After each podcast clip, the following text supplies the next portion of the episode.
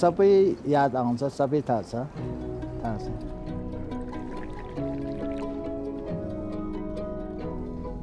अनि तेन्जिङले काम काम ओइ उरा अनि तेन्जिङले तिमी मेरो घरमा बस्नु म तिमीलाई काम दिन्छु भनेर तेन्जिङले मलाई राख्यो है। तेन्जिङले चाहिँ अनि म फिफ्टी थ्रीमा तिमीलाई अब एभरेजमा सँगै लाग्छौँ भनेर उसले काम दियो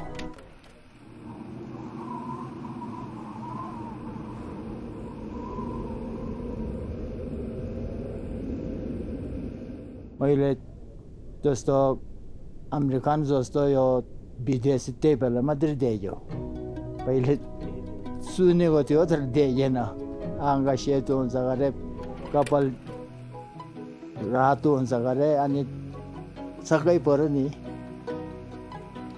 बाह्र सय कुली थियो होइन मिठै त नखर त बाह्र सय पाउडरहरू थियो अनि त्यो कुलीले पैसा दिन चाहिँ।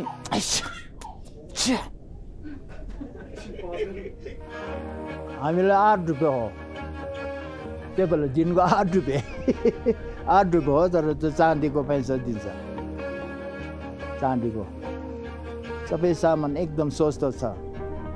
पैसा एकदम महँगो छ। सामान राम्रो भयो भने हामीले यो फिट हुँदैन। अनि बेस क्याम्प पुग्दाखेरि त अब आइस बलमा त केही पनि छैन सामान। सामान केही नहुँदाखेरि त अब यहाँ नम्जामा आएर यो अलिक नजिक बाटो अहिले रुख काट्यो रुख। अनि त्यो खुम्बु आइस बलमा अनि यो साङ्गो थाप्यो। रुखको साङ्गो अनि तर हामी जम्मा तिन महिनाको चाहिँ हो सक्सेस गरिसकेपछि अनि ल अब तिमीहरू त साउथ कोन पुग्यो जति त्यहाँदेखि केम टूमा बस्नु हामी दुई माथि सक्सेस भएर आयो सबै खुसी भयो उनीहरू आयो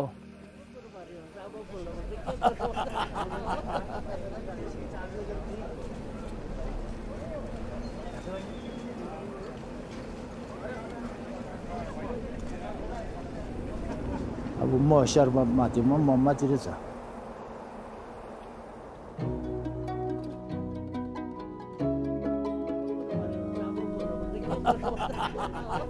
त्यो चाहिँ अब म असी वर्ष पुग्यो मान्छेले सबै थाहा छ अब म कन्सर शेर्पा नाम्जे हो वार्ड नम्बर दुई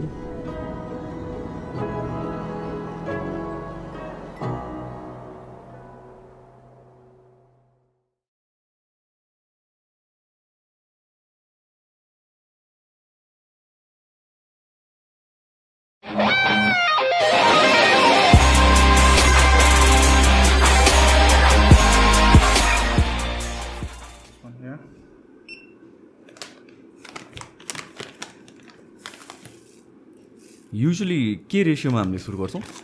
यो चाहिँ अब हजुरको इट डिपेन्ड्स हजुरको आफ्नो इच्छा हो। सो नर्मली हामीले चाहिँ गर्दाखेरि चाहिँ सिक्सटी ग्राम्स पर लिटर भन्छौँ। सो मैले चाहिँ मैले चाहिँ आम युजिङ तपाईँको थर्टी फोर्टी ग्राम्स हाल्छु। सो फोर्टी ग्राम्स हालेर then we can at least have मेरो estimate is around five hundred grams of water so that's typical eighteen जस्तो yeah yeah one is to fifteen sixteen typically filter कफिजहरूको लागि चाहिँ one is to sixteen फिफ्टिनको ratio हुन्छ। French प्रेसको लागि त हजुरले त्योभन्दा कम गरे पनि भयो। So it all depends on how how how strong of a coffee you want so it it varies so हजुरलाई यही भन्ने छैन ए स्ट्यान्डर्ड ओके सो हजुर मिनिमम भन्ने हुन्छ कुनै? मिनिमम भन्ने माइकलाई हल्का अगाडि तान्नुहोस् सो मिनिमम भन्ने खासै हुँदैन हजुरको। आई मिन अफकोर्स हजुरको अब यदि हजुरले एस्प्रेसो ब्रिउ गरिरहनु भएको छ भने त डेफिनेटली हामीले रेसियो खेल्दाखेरि चाहिँ वान इज टू टू अथवा वान इज टू थ्री खेल्छौँ होइन? So just to make sure you have better extractions and better yield and strength also so for something like French French प्रेसको लागि चाहिँ minimum भनेर हुन्छ र मिनिमम यति जानुपर्छ भनेर। योभन्दा तल जाँदाखेरि राम्रो हुँदैन। जस्तो वान इस टू त अब रियलिस्टिकै भएन। हजुर हजुर। हजुर। सो यसमा चाहिँ normally we typically go one to sixteen go one to sixteen 16 को ratio मा, वान टु सिक्सटिन रेसियोमा जान्छौँ। सो मैले अहिले लगभग फोर्टी ग्राम्स अलिकति गिभ एन्ड टेक अलिकति फोर सिक्स भएछ तर yeah I mean you can just I ball I mean तलमाथि अलिकति हुन्छ। सो त्यही स्ट्यान्डर्ड भन्ने छैन and I mean good do तपाईँको बिहान French press is a is a very standard so anybody can pretty much make a better you know, good coffee using a French press. नेपालमा सबभन्दा धेरै popular भने French press नै हो र? अहिलेको लागि त यस यस आई मिन अहिले त अब डेफिनेटली विथ लट अफ हजुरको अब होम ब्रिउजहरू अहिले आइरहेको छ होइन घरमा and lot of people now wanting to experiment more with filter coffees so typically generally मान्छेले the best and the safest way to coffee बिहान सुरु गर्नु चाहिँ आई थिङ्क फ्रेन्च प्रेस नै हुन्छ होला. So I you don't you don't go wrong with French press ideally and you typically for even for me I usually start my morning with a good French press a French press नै हो हजुर हजुर म French press so अनि आफ्नो कहिले काहीँ mood चलेको बेला बरु भी सिक्सटी बनाउनु आफ्नो ठाउँमा छ फिल्टर बनाउनु तर अलिकति बिहानको जुन चाहिँ क्याफिन र बिहानको जुन चाहिँ अलिकति strong coffee either with milk or without milk मेरो लागि त I think French press is so one पर्सनको लागि कति ग्राम चाहिँ ground would be a perfect for a good caffeine अब हजुरको पोर्सन हेरेर हुन्छ। So if you if you bring just for yourself I think यो अहिले हामीसँग भएको अलिक ठुलो खालको हो होइन? मेरो चाहिँ आई थिङ्क वान लिटरकै छ मेरो पनि। So I typically use that होइन? सो रेसियो चाहिँ म फोर्टी ग्राम्स हाल्छु।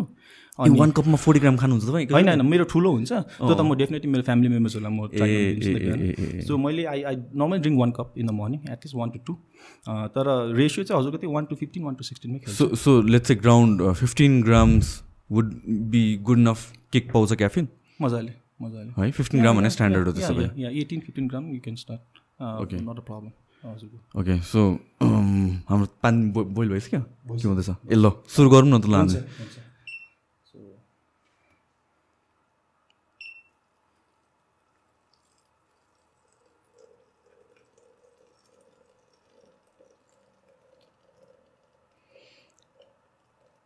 यसो एकैचोटि सबै राख्दाखेरि पनि हुन्छ टोटल अमाउन्ट त्यो भन्छ नि ब्लुम गर्न अलिकति राख्नुपर्छ। Is it necessary I mean I I typically don't म स्टेयर चाहिँ गर्छु तर I get my desired yield then I start I stir लिल bit and then I leave it for at least a okay okay okay so forty six थियो so um just गन आई बल हजुरको लेट्स चाहिँ फाइभ हन्ड्रेड जतिमा राख्नु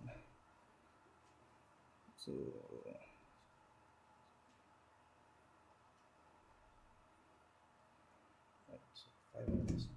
So what I'll do is probably I'll stir the coffees just to make sure everything is uh, wet, you know, as a brown coffee, you know. हुन्छ त्यो mic चाहिँ हल्का सारिदिनुहोस् ता तान्नुहोस् त आफूतिर Yes. त्यसलाई आफूतिर ल यसैलाई तानिदिनुहोस् हल्का अलिकति दुःख भयो All right. Perfect So, so I'll just do like this. Just press it. So यतिकै छोडिदिनु यतिकै छोडिदिने so at least three to four minutes and then we let it steep and then we start press so so बेसी टाइमसम्म छोड्यो भने चाहिँ के हुन्छ सो बेसी टाइमसम्म छोड्यो भने चाहिँ तपाईँको कफी ओभर एक्सट्र्याक्ट भइदिन्छ कि so over extract meaning it will it it will it will it will start attracting more of that solubles कि सो तपाईँको कफी अलिकति बिटरनेस तपाईँको बिटरनेस अलिकति हाई भइदिन्छ सो अप्टिमम फ्रेन्च प्रेसको लागि चाहिँ ideally I would go for three to between three to four minutes so that's no typical brew गर्ने जुन चाहिँ टाइम हुन्छ त्यो अब त्योभन्दा माथि पनि लानु सकिन्छ। I mean for example if you're doing a cold brew for example चिसो कफी बनाएर हामी खान्छौँ नि त्यस्तोमा त हजुरको it can go up to twenty four to forty eight hours also you just let it steep तर French प्रेसमा ideally three to four minutes should give you a good good coffee अब under extract भन्ने पनि हुन्छ हुन्छ गरिराख्यो हुन्छ। So basically under extracted coffee भने चाहिँ कफीमा पुरै सल्युबल्सहरू चाहिँ डिजल्भ नभएको केसमा चाहिँ कफी चाहिँ अन्डर हुन्छ। सो अन्डर एक्सट्र्याक्टेडको बेसिकली टेस्ट भनेको it it will be very very sour कि हजुर कफी अमिलो हुन्छ कि and and and the taste will be more अलिकति ग्रासी हुन्छ नि? तपाईँको ग्रासी नोट्सहरू हुन्छ अलिकति तपाईँको भेजिटल नोट्सहरू हुन्छ होइन? And and mostly dominant character चाहिँ हजुरको एकदम कफी अमिलो हुन्छ कि एसिड बेसी हुन्छ कि कफीमा त्यो कारणले गर्दा। सो त्यो त के भएर? नोइज आइरहेको कि? ए एकचोटि भनिदेऊ न है। अनि के अरे त्यो त कफीको रोस्ट अनुसारले पनि फरक पर्छ क्या होइन. हामीले यो युज गरेर कुन रोस्ट हो? यो चाहिँ मिडियम रोस्ट हो हजुरको। ए ओके हजुर। ओके। सो मिडियम रोस्ट चाहिँ अलिक सार हुन्छ हो सम्म? अँ, यस्तो हुन्छ। अब so we have light roast medium roast medium dark र डार्क हुन्छ होइन? हामीले चाहिँ अब हामीले गर्ने टिपिकली भनेको चाहिँ मिडियम रोस्ट गर्छौँ हामीले। सो मिडियम रोस्टमा चाहिँ अब अप्टिमम अब it all depends on who your target consumers are होइन and it all it also depends on अब हजुरको देश अब कुन चाहिँ ड्रिङ्कर्स कुन चाहिँ देशबाट हो भने थाहा हुन्छ होइन? फर इक्जाम्पल नेपालको कन्टेक्समा हेर्ने भने आई थिङ्क हाम्रो अ, धेरै कफी ड्रिङ्कर्सहरू चाहिँ आइडियली हजुरको मिडियमदेखि मिडियम डार्क रोस्टको बिचमा पर्छन् के? सो बिकज किन भन्दाखेरि the coffee has more sweetness first of all it will it has more chocolatey notes more sugar browning notes like honey होइन चक्लेटी भयो अनि अलिअलि फ्रुटी नोट्सहरू पनि हुन्छ। र एसिडिटी एकदम कम हुन्छ क्या। आई मिन कम इन अ सेन्स ब्यालेन्स हुन्छ क्या. सो द्याट जुन चाहिँ हजुरले भन्नु पनि under extracted under extracted taste चाहिँ आउँदैन क्या because the coffee is already being roasted in a medium scale so त्यो हिसाबले चाहिँ कफीको जुन चाहिँ एक्सट्र्याक्सन हुन्छ मिडियम रोस्टमा द्याट्स आई मिन टेस्ट हुन्छ। त्यो चाहिँ it's it's it's it's sweet भनौँ न coffee and it's well balance हो स्पिक बिकज कफीमा हामी कफीलाई इभ्यालुएट गर्दाखेरि एउटा प्रोफेसनल इन्भाइरोमेन्टमा गर्दाखेरि हामीले कफीलाई सर्टन प्यारामिटर्सहरूमा चाहिँ बेस गरेर कप गर्छौँ क्या। सो त्यसमा चाहिँ अब इट क्यान बी फ्रेग्रेन्स हुन्छ हजुरको बास्ना हुन्छ होइन? अनि ड्राई स्मेल हुन्छ र त्यसपछि हालेको वेट अरोमा हुन्छ and then we have acidity aftertaste body flavour balance अनि इत्यादि हुन्छ क्या। So it has to be balance in other words so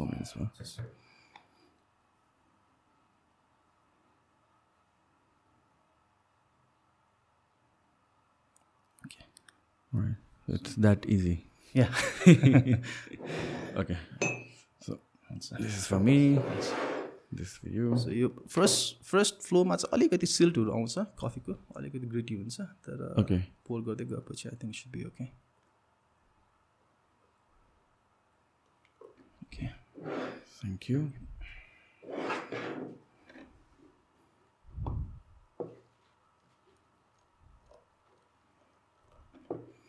यो तपाईँको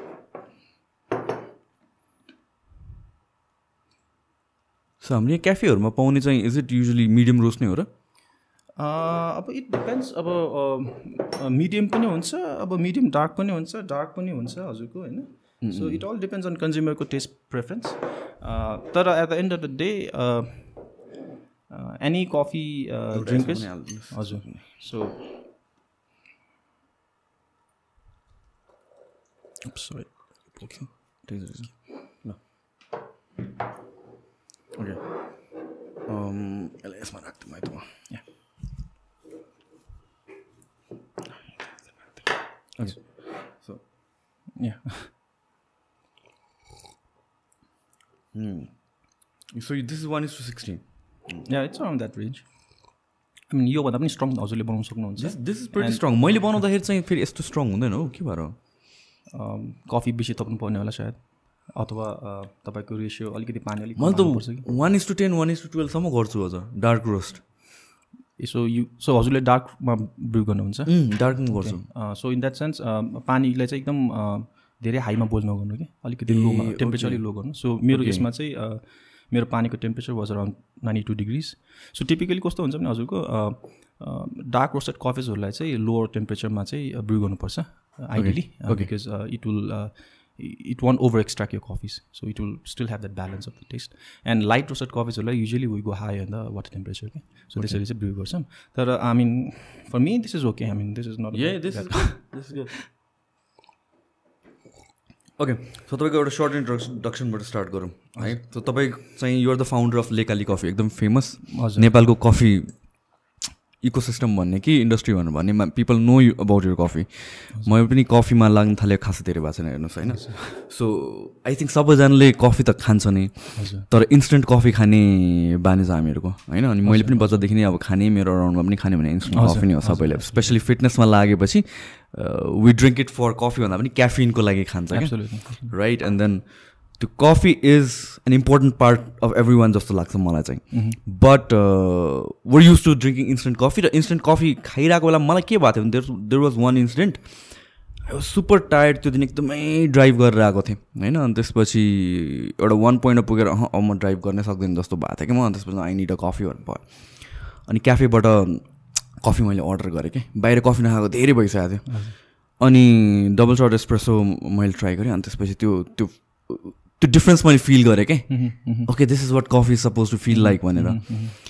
अनि त्यसपछि चाहिँ मैले मैले चाहिँ कफीको बारेमा खोज्नुतिर लागेँ क्या। And and that is when I started with सुरुमा मोका पटबाट ब्रु गरेँ मैले। अनि त्यसपछि इभेन्चुली रिसेन्टली चाहिँ फ्रेन्च प्रेस को बाट पनि ट्राई गरेँ मैले कपल अफ टाइम्स तर आई पर्सनली मलाई चाहिँ दिस इज गुड तर चाहिँ मैले बनाएको फ्रेन्च प्रेस भन्दा चाहिँ मैले बनाएको मोका पट स्ट्रङ गरेँ। सो त्यो हिसाबले चाहिँ मलाई चाहिँ मोका पट नै प्रायः मनपर्ने। एन्ड कफीको बारेमा चाहिँ कति कुराहरू खोजेँ कि मैले? अहिलेसम्म पनि like I spend three four hours four five hours every day just researching about coffee नै क्या अहिले। कति क्याफिन हुन्छ अनि के केमा कसरी हुन्छ त्यो मलाई डिटेल्सहरू एकदम खोज्न मन लाग्छ क्या। हजुर हजुर। अनि त्यही कफीहरूको बारेमा धेरै खोज्दाखेरि चाहिँ I I heard about your coffee होइन लेकाली कफी भनेर चाहिँ रेडिटहरूमा यताउतिमा चाहिँ धेरै ठाउँमा नाम थियो। अब क्याफेकै नाम लिँदाखेरि चाहिँ मोस्टली हिमालयन जावाको नाम आउँछ। तर कफीको नाममा बारेमा खोज्दाखेरि चाहिँ तपाईँको चाहिँ एकदम निस एउटा चाहिँ रहेछ फलोवर्सहरू निस कन्ज्युमर्सहरू रहेछ। अनि that's how I got to know you अनि सो टेलस अबाउट तपाईँको रेटिङ्स यो अघि तपाईँले अलिक हल्का एक्सप्लेन गरिरहनु भएको थियो। हजुर हजुर। सो कस्तो हुन्छ हाउ डिड यु स्टार्ट पहिला त्यहाँबाट सुरु गरौँ न। ओके सो सो मेरो कफीको जर्नी चाहिँ आई थिङ्क टु थाउजन्ड एटदेखि सुरु भएको हो होइन Okay. So I was in the I was in the US and and so and so because we come from a travel background है and not an agriculture we don't have an agriculture background so मेरो मेरो father मेरो ड्याडले चाहिँ back in the days he was he was involve in the philanthropic project in in Nuwakot होइन? उहाँले स्कुल्सहरू बनाइरहनु भएको थियो। अँ, एउटा डिस्ट्रिक्ट नुवाकोट अब जुन चाहिँ मेरो ठाउँमा मेरो फार्म छ नुवाकोट डिस्ट्रिक्टको भिरकोना भन्ने ठाउँमा उहाँले चाहिँ नुवाकोटको एउटा ठाउँमा चाहिँ स्कुल बनाइरहनु भएको थियो।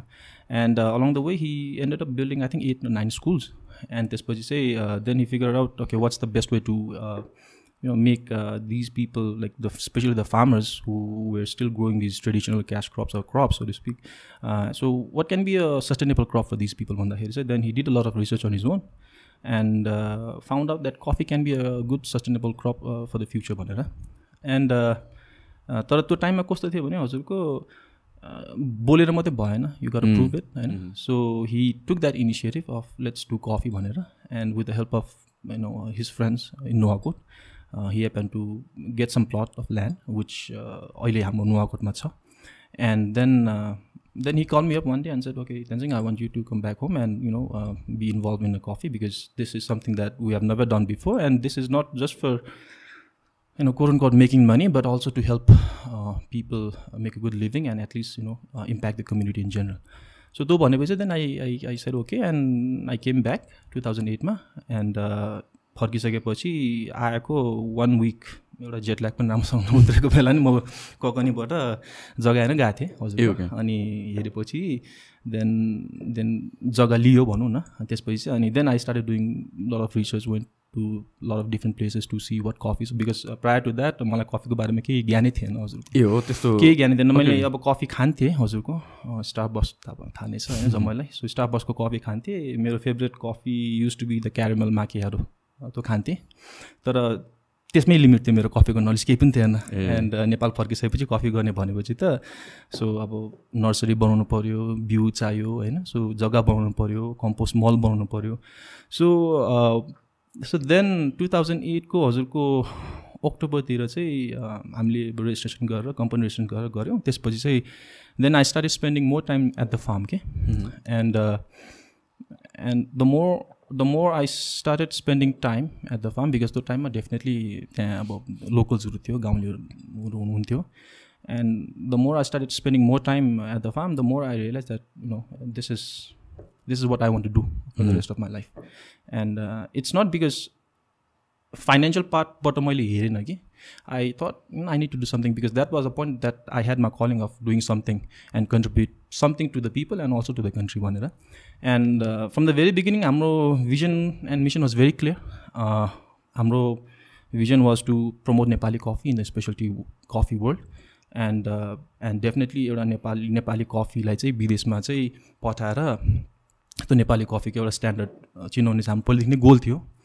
एन्ड त्यो लियो and then the more I started spending time like I set interest बढ्दै गयो भनौँ न हजुरको। कफी ब्याकग्राउन्डमा थिएन। सो एग्रोनोमिक लाइक कफी कसरी रोप्छ कफीको भेराइटिज के हो केही थाहा थिएन क्या मलाई?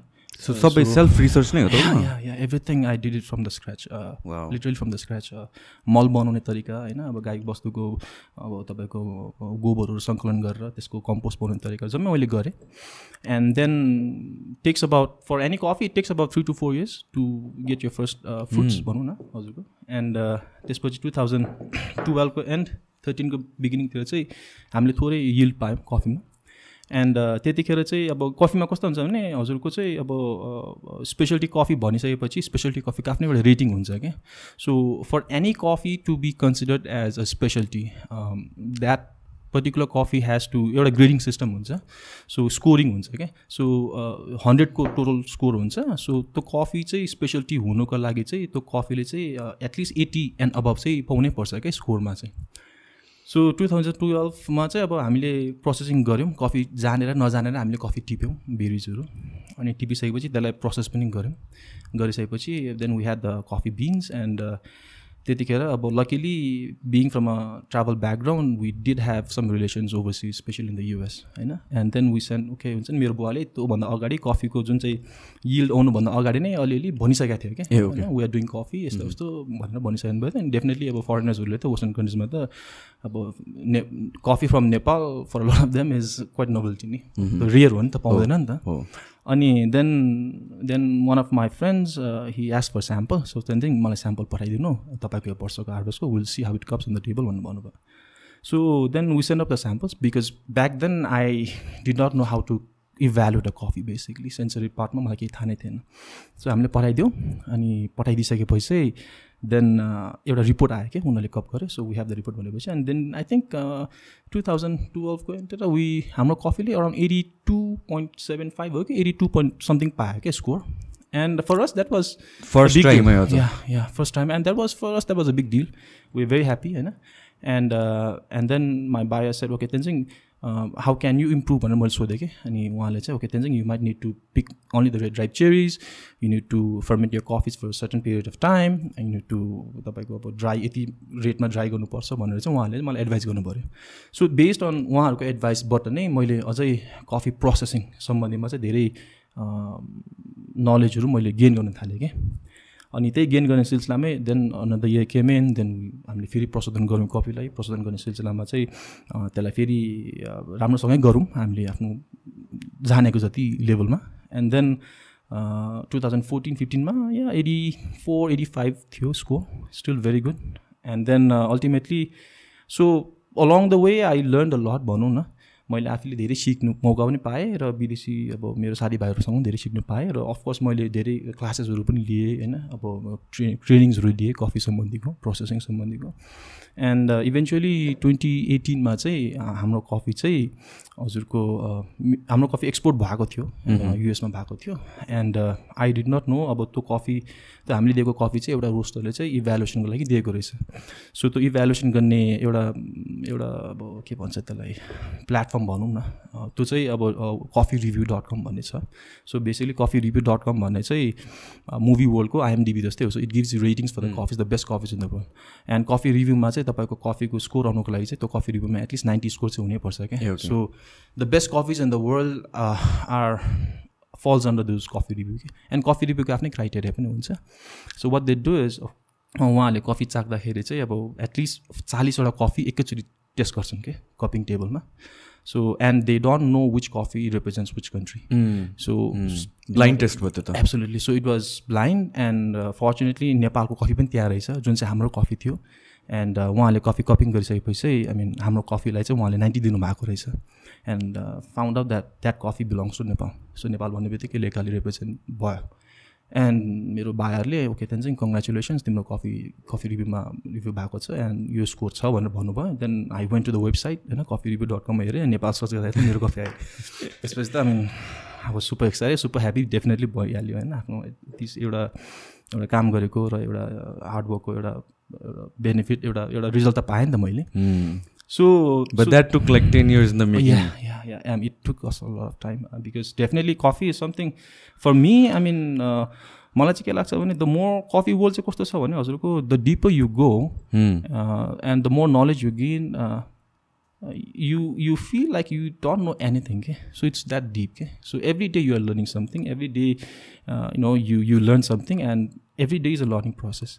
So मेरो लागि चाहिँ हुन्छ नि स्टप पोइन्ट भन्ने चाहिँ छैन क्या कफीमा। So every day you and definitely specially कफीमा त every day the is something new happening and we just need to be updated on that and you need to listen to these influences in the industries who are doing this great jobs के so अब हाम्रो mission then twenty एटिनमा ninety आयो होइन south east एसियाकै representing Nepal south east एसियामै number one नै भयो भनौँ न नाइन्टी आएर। अफकोर्स नाइन्टीभन्दा माथि त धेरै कफीहरू छन् संसारमा। I think if I'm remember the high score that's been given to coffee is ninety seven ninety seven and that's that's त्यो त अब त पिनाकलै भइहाल्यो। So then twenty eighteen and twenty nineteen went on and twenty ट्वेन्टीमा चाहिँ then हामीलाई पनि थाहा थिएन। फेरि त्यस्तै गरेर हामीले कफी पठायौँ। एन्ड देन रिभ्यूमा पठाउनु भएको रहेछ। देन नाइन्टी टू आयो। त्यसपछि त फेरि त्यो नै थिएन सो तर we knew we knew how to process that coffee and we knew that at least this coffee will achieve something भन्ने चाहिँ हामीलाई थाहा थियो। तर I mean we didn't knew that त्यो स्केलमा पनि हाम्रो कफी चाहिँ रिभ्यू भएको छ भनेर थाहा थिएन so that was very that was a at least हाम्रो लागि चाहिँ एकदम एउटा प्राउड मुभमेन्ट नै थियो। Not only for me for Nepal in general coffee वर्ल्डको लागि that's how that's how I heard about your coffee as well यो जुन तपाईँहरूले यो रिभ्यू गर्नलाई नोइङली नै इन्टेन्सनली पठाउनु हुँदैन। त्यो त एक्सिडेन्टली भएको जस्तो भयो नि तपाईँले त एक्सपोर्ट गरेको बेलामा सम्मान हजुर हजुर। कस्तो हुन्छ भने हजुरको अब अब हाम्रो coffee goes to different roasters in no in the US in the Europe and every roaster has their own way of roasting the coffees होइन? सो हामी त्यसलाई प्रोफाइलिङ भन्छौँ। सो रोस्टरले आफ्नै एउटा प्रोफाइल बनाउँछ। त्यो प्रोफाइल चाहिँ अब it can be light roast it can be medium dark whatever and coffee रिभ्यूले चाहिँ अब यदि तपाईँको त्यो कफीलाई चाहिँ इभ्यालुएट गर्नु छ भने चाहिँ कफी रिभ्यूले चाहिँ उनीहरूले स्याम्पल पठाउ भन्छ क्या अनि देन अब द्याट पर्टिकुलर बिकज कफी रिभ्यूलाई चाहिँ इट्स अ उनीहरूले सडन चार्ज लिन्छ अनि उनीहरूले चाहिँ ब्लाइन्ड टेस्ट गर्छ क्या। सो रोस्टरले रोस्ट गर्छ रोस्टरले रोस्ट गरेपछि त्यो कफी त्यहाँ पठाउँछ and then it's up to the coffee review people to either review that coffee based on it score or just rejected के सो लकिली अनि उहाँहरूको क्राइ क्राइटेरिया चाहिँ के छ भने आई थिङ्क नाइन्टी चाहिँ आउनै पर्छ त्यो पब्लिस हुनको लागि उनीहरूको वेबसाइटमा चाहिँ। सो त्यस्तो खालको छ। एन्ड लकिली नेपाल पऱ्यो भनौँ न हजुरको त्यसमा। एन्ड अब अबको हाम्रो च्यालेन्ज भनेको त then how can we get ninety five or ninety six so त्यही मिसनमै लागिरहेको छु म more or less not only representing my coffee from my farm I am very much working along with other the farmers or the, the, the outgrowers in Nepal uh, to make their coffee happen okay? because uh, हामी स्पेसलिटीमा काम गर्छौँ नि त। So specialty कफीको more less हाम्रो एउटा vision भनेको नि it's all about quality definitely number one and it's also about fostering relationship with people and it's it's about story and it's about transparency so that that ethos जुन चाहिँ छ त्यो चाहिँ हामीले लिएर चाहिँ हामी अगाडि बढ्दैछौँ क्या and definitely along the years Nepali coffee अहिले जे होस् जुन चाहिँ टाइममा मैले स्टार्ट गरेको थिएँ त्यो टाइमसम्म त्यो टाइमदेखि अहिलेसम्म हेर्दाखेरि क्वालिटीमा धेरै इम्प्रुभ भइसकेको छ हजुरको। अब डेफिनेटली प्रडक्सन आफ्नो ठाउँमा छ होइन? इन्क्रिमेन्ट नभएको। तर that is something that we have to work on यो के अरे हाम्रो रेगुलर कफी भर्सेस स्पेसालिटी कफीमा फरक चाहिँ हुने के हो खासमा? What what makes the coffee speciality so so basically there's two kind of market in the world होइन? अब हजुरको हामी एउटा कमर्सियल मार्केट भन्छौँ सी मार्केट कफी भन्छौँ जुन चाहिँ हजुरको यो न्युयोर्कको कमोडिटी एक्सचेन्जमा चाहिँ ट्रेड हुन्छ। So it's basically not not the coffee is being trade but it's all traded in papers के यो भल्युममा ट्रेड हुन्छ होइन? सो त्यसलाई चाहिँ हामी कमर्सियल ग्रेड कफी भन्छौँ। सो बेसिकली कमर्सियल ग्रेड कफीको चाहिँ तपाईँको क्वालिटी चाहिँ भन्दा पनि हजुरको भल्युमले चाहिँ त्यसको प्राइसिङ डिटर्माइन गर्छ। प्रफिट भल्युम भल्युम भल्युम होइन? एन्ड स्पेसलिटी कफी भनमा चाहिँ कस्तो हुन्छ भने it's not about I mean, of course, it is also about volume. But more than volume, it's about the quality of the coffees. Uh, and the prices are strictly determined by the quality of the coffees and where okay. it is grown. So, specialty coffee, uh, you want more information out of the coffees. Okay? So, they want to know, the buyers want to know where your coffee is grown, you know, what, what altitude, कसरी processing भएको छ कुन चाहिँ variety of coffee रोप्नु भएको छ होइन? And तपाईँले कम्युनिटीलाई कसरी हेल्प गरिरहनु भएको छ? सो सो अल दिज थिङ्सको एउटा एउटा मिश्रण चाहिँ स्पेसलिटी कफी हो कि so there are lot of things attach to that and based on that we we work के एन्ड डेफिनेटली त्यो एउटा प्राइसिङ त छँदैछ हजुरको सो एउटा क्राइटेरिया हुन्छ। त्यो क्राइटेरिया अनुसार उनीहरूले कपिङको स्कोर अथवा क्वालिटीको score and at the end of the day it's also about the story number one हाम्रो लागि लेकालीको जुन चाहिँ as USP as it's not only the quality that look but I think it's about being humble and I think it's about being transparent in what we do that is what I guess separate us from other other counter so I don't know होइन? So mm-hmm. मैले जहिले पनि त्यो भन्छु क्या मेरो अब coffee सिक्ने भाइहरूलाई चाहिँ I tell people not to have any egos attach with with coffee when you're working in coffee industry because every day you're learning something and every day हजुरले you know uh, if you let's say if i if i put a cap on now i know everything. मलाई जम्मै थाहा छ कफीको बारेमा so you know I don't have to explain भन्ने हिसाबले मैले गयो भने I lose my horizon to learn more के in the future so I always tell my friends that हुन्छ नि इगो नराख्नु। You learn you share and that's how you grow and specially coffee is all about that it's about real keeping relationship it's about fostering you know having good transparency it's about knowing your farmers. It's about basically impacting people and uh, making a change in the community. Okay so जुन अरू कफीहरू छ नि त नेपालमा उनीहरूलाई speciality भन्न मिल्छ कि मिल्दैन? किनभने they are not traded in New York stock exchange absolutely. So are they hundred percent hundred percent rated मात्र भएन तर चाहिँ स्पेसालिटी कफी नै भन्न यस्तो हुन्छ हजुरको अब नेपालमा अब अहिले हेर्ने भने लगभग चालिसवटा जिल्लाभन्दा बेसीमा कफी लगाएर आएको छन् specially in the mid hills होइन? एन्ड नेपालको कफीको कुरा गर्ने हो भने डेफिनेटली प्रडक्सन धेरै छैन लगभग more or less three hundred to four hundred tons that's an issue from where heard यहाँको लोकल ब्रुवर्सहरूसँग कुरा गर्दाखेरि नेपालमा चाहिँ कफी पाउनै गाह्रो छ नेपाली लोकली हो हो अब यसमा धेरै रिजन छ हजुरको होइन? अब प्रडक्सन डेफिनेटली छैन। अहिलेको सिनेरोमा हेर्दाखेरि प्रडक्सन एकदम लो छ र डिमान्ड डेफिनेटली हाई छ। सो लाटो हिसाबले बढ्दा भन्दाखेरि हाम्रो नेपाली कफीको उत्पादन भनेको लगभग तिन सयदेखि चार सय मेट्रिक टन छ। Consumption domestically is around two thousand five hundred metric ton? Gap छ। हजुर। And internationally demand locally internationally is around ten thousand metric tons so imagine the gap in between के नेपाली कफीको लागि 10,000 metric बिग. भ्याक्युम के ओहो। होइन? So त्यो कसरी फिलअप गर्ने भन्ने क्वेसन नै छ क्या? And and we still struggling with that त्यो डिमान्ड छ भनेर भने त। Doesn't it it make sense for lot of people to invest in coffee yeah farming percent definitely grow coffee त्यही भन्छु म हजुरलाई most of the people I mean you know if you have land or जुन जग्गा छ भने definitely I would I would I would this is something जेको चाहिँ demand. Already exist just supply मात्र गर्न सकिरहेको छैन। छैन। नेपालमा यही प्रब्लम छ। अहिलेको हालको स्थिति स्थितिमा हेर्ने हुन्छ भने अहिले कफी नै छैन बजारमा। स्पेसली नेपाली कफीको त एकदम हाकार जस्तो नै मच्या छ अहिले बिकज सप्लाई प्रोडक्सन छैन। सो प्रोडक्सन नभएको कारणले people everybody wants coffee so yeah I mean production साइडमा and so we need more people on board होइन मोर प्राइभेट सेक्टर अर गभर्मेन्टले एउटा होइन हेल्प गरेर सो त्यही कारणले गरेर क्या like people say that Nepali कफीहरू इट्स भेरी एक्सपेन्सिभ भनेर भन्छ अफकोर्स बाहिरभन्दा सस्तो होला कि तर यहाँको economically good question Nepali expensive भनेर भन्छ Nepali coffee Is it definitely so? expensive. Yes, it is expensive considering uh, uh, we pay and uh, and unfortunately, regardless of the quality, uh, it is expensive. र र. हाम्रो जिडिपीसँग compare गर्दाखेरि पनि GDP to भनौँ न प्रडक्टको price जति हुनुपर्ने त्यो त्यो पनि इट डजन्ट मेक सेन्स भनेर भन्छ त. इट्स भेरी एक्सपेन्सिभ भनेर भन्छ हजुर हजुर हजुर। अब यो यसमा चाहिँ के छ भन्दाखेरि आई थिङ्क अब डेफिनेटली नेपाल अब हाम्रो देश ल्यान्डलक छ होइन? पोर्टहरू छैन सीहरू छैन so everything needs to be air lifted र किसानलाई जुन चाहिँ अहिले जुन चाहिँ अब किसानलाई हामी जब कफी किन्छौँ किसान किसानबाट रातो चिरीको नेपाल कफी विकास बोर्डले एउटा एभ्री इयर एउटा प्राइस राखिदिनुहुन्छ।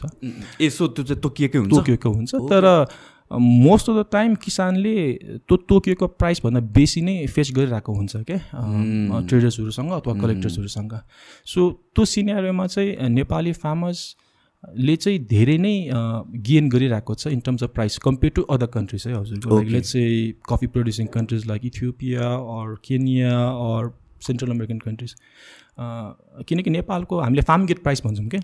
नेपालको फार्म गेट प्राइस नै एकदम एक्सपेन्सिभ छ क्या। सो सो त्यसले गर्दाखेरि and regardless of quality like a said so त्यसले गर्दाखेरि कहिलेका के गाह्रो हुन्छ भन्दाखेरि people who are working in increasing the quality of the coffees उहाँहरूलाई चाहिँ दे इज नो हाम्रो लागि एउटा ceiling I mean it becomes very hard for us to incentivize this people के right you know I mean there's they so much that we can pay and after that it's it's not up to our hand के so किसानले रातो cherry टिपेको पनि एउटै price पाइरहेछ? हरियो चि cherry टिपेको पनि एउटै price पाइरहेछ? So what is the benefit उहाँहरूको लागि के छ भन्ने नै हामीलाई गाह्रो हुन्छ क्या सो त्यो कारणले गर्दाखेरि प्राइसिङमा त आई थिङ्क आई बिलिभ हामीले धेरै राम्रै प्राइस पाएको छ जस्तो लाग्छौँ होइन किसानदेखि लिएर ट्रेडर्सलाई तर भल्युममा चाहिँ डेफिनेटली कन्सटेन्ट चाहिँ छ definitely we need to increase a production Nepali त्यो सप्लाई नभएर पनि हो कि बिकज. होइन किनभने द लेसर डिमान्ड। सप्लाईकै कुरा त हुन्छ. एक्सपेन्सिभ भएर जान्छ यस सो सो त्यसले गर्दाखेरि चाहिँ त्यो आफ्नो ठाउँमा छ र डेफिनेटली क्वालिटीको कुरा गर्ने हो भने farmers need to also increase the quality special because specialty हुनुको लागि स्पेसलिटीको कफीको जर्नी हेर्ने भने it start from the farm it start from the moment the farmers pick the cherries from the tree कि सो कफी रुखमा रातो टिप्नु पऱ्यो हरियो टिप्नु भएन होइन? बेसिक अब अनफर्चुनेटली जानेर नजानेर किसानले हरियो पनि टिपिरहेकै हुन्छन्। अनि त्यसले चाहिँ normally at the end of the day क्वालिटीमा compromise गरिहाल्छ क्या। त्यसलाई स्ट्यान्डर्डाइज गर्ने एउटा हुँदैन like some sort of board अरू तपाईँले भन्नु कफी बोर्ड अरू समथिङ उनीहरूले यस्तो यस्तो यस्तो हुनुपर्छ है भनेर क्राइटेरियाहरू त्यस्तो फिक्स्ड के हुन्छ? क्राइटेरिया चाहिँ छ हजुरको होइन? क्राइटेरिया भन्दा पनि गाइडलाइन्सहरू छ ओके किसानलाई अब कस्तो कस्तो रेप कस्तो राइटनेसमा कफी टिप्ने कस्तो कलरमा कफी टिप्ने भन्ने चाहिँ गाइडलाइन्स चाहिँ प्रोभाइड चाहिँ गरेको छ। तर अब अब लेट्स चाहिँ यु हेभ दस हजारवटा बोर्ड छ and it becomes harder for these किसान्स to just pick the red drive cherries नि. सो त्यसलाई चाहिँ हामी स्पेसलिटीहरूमा सेलेक्टिभ पिकिङ भन्छौँ क्या सो हजुरको दुई तरिकाको पिकिङ हुन्छ होइन? हामी स्ट्रिपिङ भन्छौँ एउटा र अर्को सेलेक्टिभ पिकिङ भन्छौँ क्या सो स्ट्रिपिङ चाहिँ हजुरको लाइक लेट्स चाहिँ कमर्सियल इन्भाइरोमेन्टमा स्ट्रिपिङ गर्छौँ। भन्नुको मतलब रुखको तपाईँको भयो झ्याम्जोमै तानिदिन्छौँ। सो त्यो चाहिँ तपाईँको कमर्सियल कफीको बेसमा उनीहरूले बेच्छौँ। सो त्यो चाहिँ नर्मली ब्राजिल अथवा यस्तो ठुल्ठुलो ह्युज प्रड्युसिङ कन्ट्रिजहरूमा त्यसरी गर्छ। तर नेपालको केसमा हेर्ने हो भने आई थिङ्क हामी चाहिँ इन बिट्विन छौँ नि त इन्डिया र चाइनाको बिचमा। So we cannot we cannot compromise on that क्या हामीले क्वालिटी नै हो। The only USP we have is the quality प्रडक्सनमा we cannot compete of course नेपालले धान्नु हामीले बनाउनु पर्छ हाम्रो डोमेस्टिक डिमान्डलाई तर हामी इन्डियाको जतिको भल्युममा हामी प्ले गर्नै सक्दैनौँ so whatever we have we have to make sure we make the best out of it and that is something I have been doing over the years also होइन? तर त्यो मासमा जानुको लागि त किसानदेखि लिएर भ्यालुजनको हरेक एक्टर्समा पनि त्यो मेसेज त पुग्नु पऱ्यो नि त। सो त्यस्तोको लागि चाहिँ डेफिनेटली संस्थाहरू धेरै इन्भल्भ छन् अहिले आएर हाल आएर होइन? हजुरको अब धेरै संस्थाहरूले चाहिँ हेल्प पनि गरिरहेको छ किसानलाई क्वालिटी कफी कसरी बनाउने होइन? कस्तो कफी कस्तो लेभलमा कफी टिप्ने फर्मेन्टेसन कति घन्टा राख्ने कसरी कफी ड्राई गर्ने इत्यादि कुराहरू चाहिँ किसानमा गइसकेको छ। र आई थिङ्क त्यसले गर्दा पनि होला आई थिङ्क विगतको तिन चार वर्षमा चाहिँ कफीको क्वालिटी चाहिँ इन्क्रिज भएकै छ। सो लास्ट इयर पनि I think I have this opportunity to cup coffees from I think पन्ध्र सोह्रवटा जिल्लाको मलाई कफी आएको थियो क्या कपिङ गर्नुको लागि सो इभ्यालुएट गर्नुको लागि so and I evaluate most of the coffees जम्मै कफीको score was between eighty three to eighty five के so that is a very good score कफीको लागि and it it is all specialty होइन so now we just need to make sure we get the right buyers for this coffees नि at the end of the day so so हाम्रो लागि चाहिँ our aim and objective has always been to make sure you get the right buyer for your coffees because every coffee हरेक कफीले आफ्नो एउटा घर पाएकै हुन्छ क्या रिगार्डलेस अफ क्वालिटी तपाईँले एकदम हरियो टिपेको कफी पनि एउटा न एउटा घर छ तर एट वाट प्राइस ओके होइन? सो वाट प्राइसमा गर्दाखेरि चाहिँ यु यु बिकम ह्याप्पी अब किसानलाई त हजुरको धेरै दिए आई मिन यहाँ अफकोर्स मान्छेलाई जति दिए पनि पुग्दैन तर at least that needs to justify on the quality also भन्ने चाहिँ मेरो ओपिनियन हो यसमा चाहिँ। सो जुन एउटा भनिन्छ नेपाली कफीको चाहिँ राम्रो डिमान्ड छ बाहिर और एउटा राम्रो ब्रान्ड भ्याल्यु छ हजुर। भने भनिन्छ। इज इट लाइक साँच्चैको हो कि is it like patriotic talk जुन बेसी कुराहरूमा हाम्रो नेपालमा हुन्छ नि जे पनि? हजुर इज इट लाइक द्याट कि साँच्चैको हो त्यो? सो यस्तो छ दुईवटा कुरा छ होइन? सो मलाई चाहिँ के लाग्छ भन्दाखेरि आई थिङ्क अराबिका कफीको लागि चाहिँ किनकि नेपालमा हामी अराबिका कफी मात्रै उमार्छौँ रोबोस्ट हामी उमार्दैनौँ। सो अराबिका नो मर्नु कारण? नो उमार्नुको कारण बिकज रोबस्टा इज बेसिकली अलिकति इन्फिरियर ग्रेडको कफी हो होइन? Inferior in the sense robusta कफीको टेस्ट चाहिँ अलिकति हुन्छ। या क्याफिन कन्टेन्ट डेफिनेटली हाई हुन्छ। र त्यसको टेस्ट चाहिँ अलिकति बन्ट रबरहरूको हुन्छ कि। र definitely caffeine content high and robusta चाहिँ मोस्टली ब्लेन्डमा युज गर्छन् कि। सो सो हाम्रो यो मोस्टली इन्स्टेन्ट कफीहरू चाहिँ एक्ज्याक्टली रोबस्टा नै. हुन्छ होइन। रोबस्टामा एउटा रुट पनि हालेको हुन्छ हामी चिकोरी भन्छौँ त्यसलाई पनि मिक्स गरेर ब्लेन्ड गरेर राखेको हुन्छ। सो नेपालमा चाहिँ हामी उत्पादन किन गर्दैनौँ भने रोबस्टालाई खासै हामीले प्रमोट गरेको पनि छैनौँ र I think more less Nepali coffee बोर्डको जुन चाहिँ त्यसमा विधान भन्छ के भन्छ त्यसमा चाहिँ रोबस्टा कफीलाई चाहिँ हामीले हालेको छैनौँ and that is okay with us so उमार्छु भनेपछि उमार्न पाउँछ कि पाउँदैन रोबस्टा? पाउँछ पाउँछ तर अब न अब अब एक्सन चाहिँ अब आई डोन्ट नो अब गभर्मेन्टले के एक्सन लिन्छ यदि रोबस्टा उमारेको किनकि रोबस्टा चाहिँ अहिले नेपालमा कसैले पनि उमारेको चाहिँ छैन अहिलेको अवस्थामा बिकज प्राइस पाउनु पनि गाह्रो छ। डिमान्ड चाहिँ छ ग्लोबली रोबस्टा रोबस्टाको छ तर it's being dominated by. Vietnam Indian किनकि इन्डिया र भियतनाममा तपाईँको रोबस्टा कफी धेरै नै उमार्छन् र राम्रो उमार्छन् क्या उहाँहरूले। एन्ड प्राइसिङमा हामी कम्पिट गर्न सक्दैनौँ किनकि हाम्रो प्राइसिङको भन्दा उहाँले एकदमै सस्तो प्राइसमा र भल्युममा कफी रोबस्टा बेचिरहेको हुन्छन्। सो त्यो कारणले गर्दाखेरि पनि हामीले रोबस्टामा त्यति त्यति फोकस नगरेको पनि हुनसक्छ हाम्रो नेपालको बोर्डले। Maybe I might be wrong I don't know तर जस्ट माई ओपिनियन तर yes like I said arabica कफीको लागि चाहिँ माइक्रो क्लाइमेट चाहिँ नेपालको लागि एकदम राम्रो छ कि।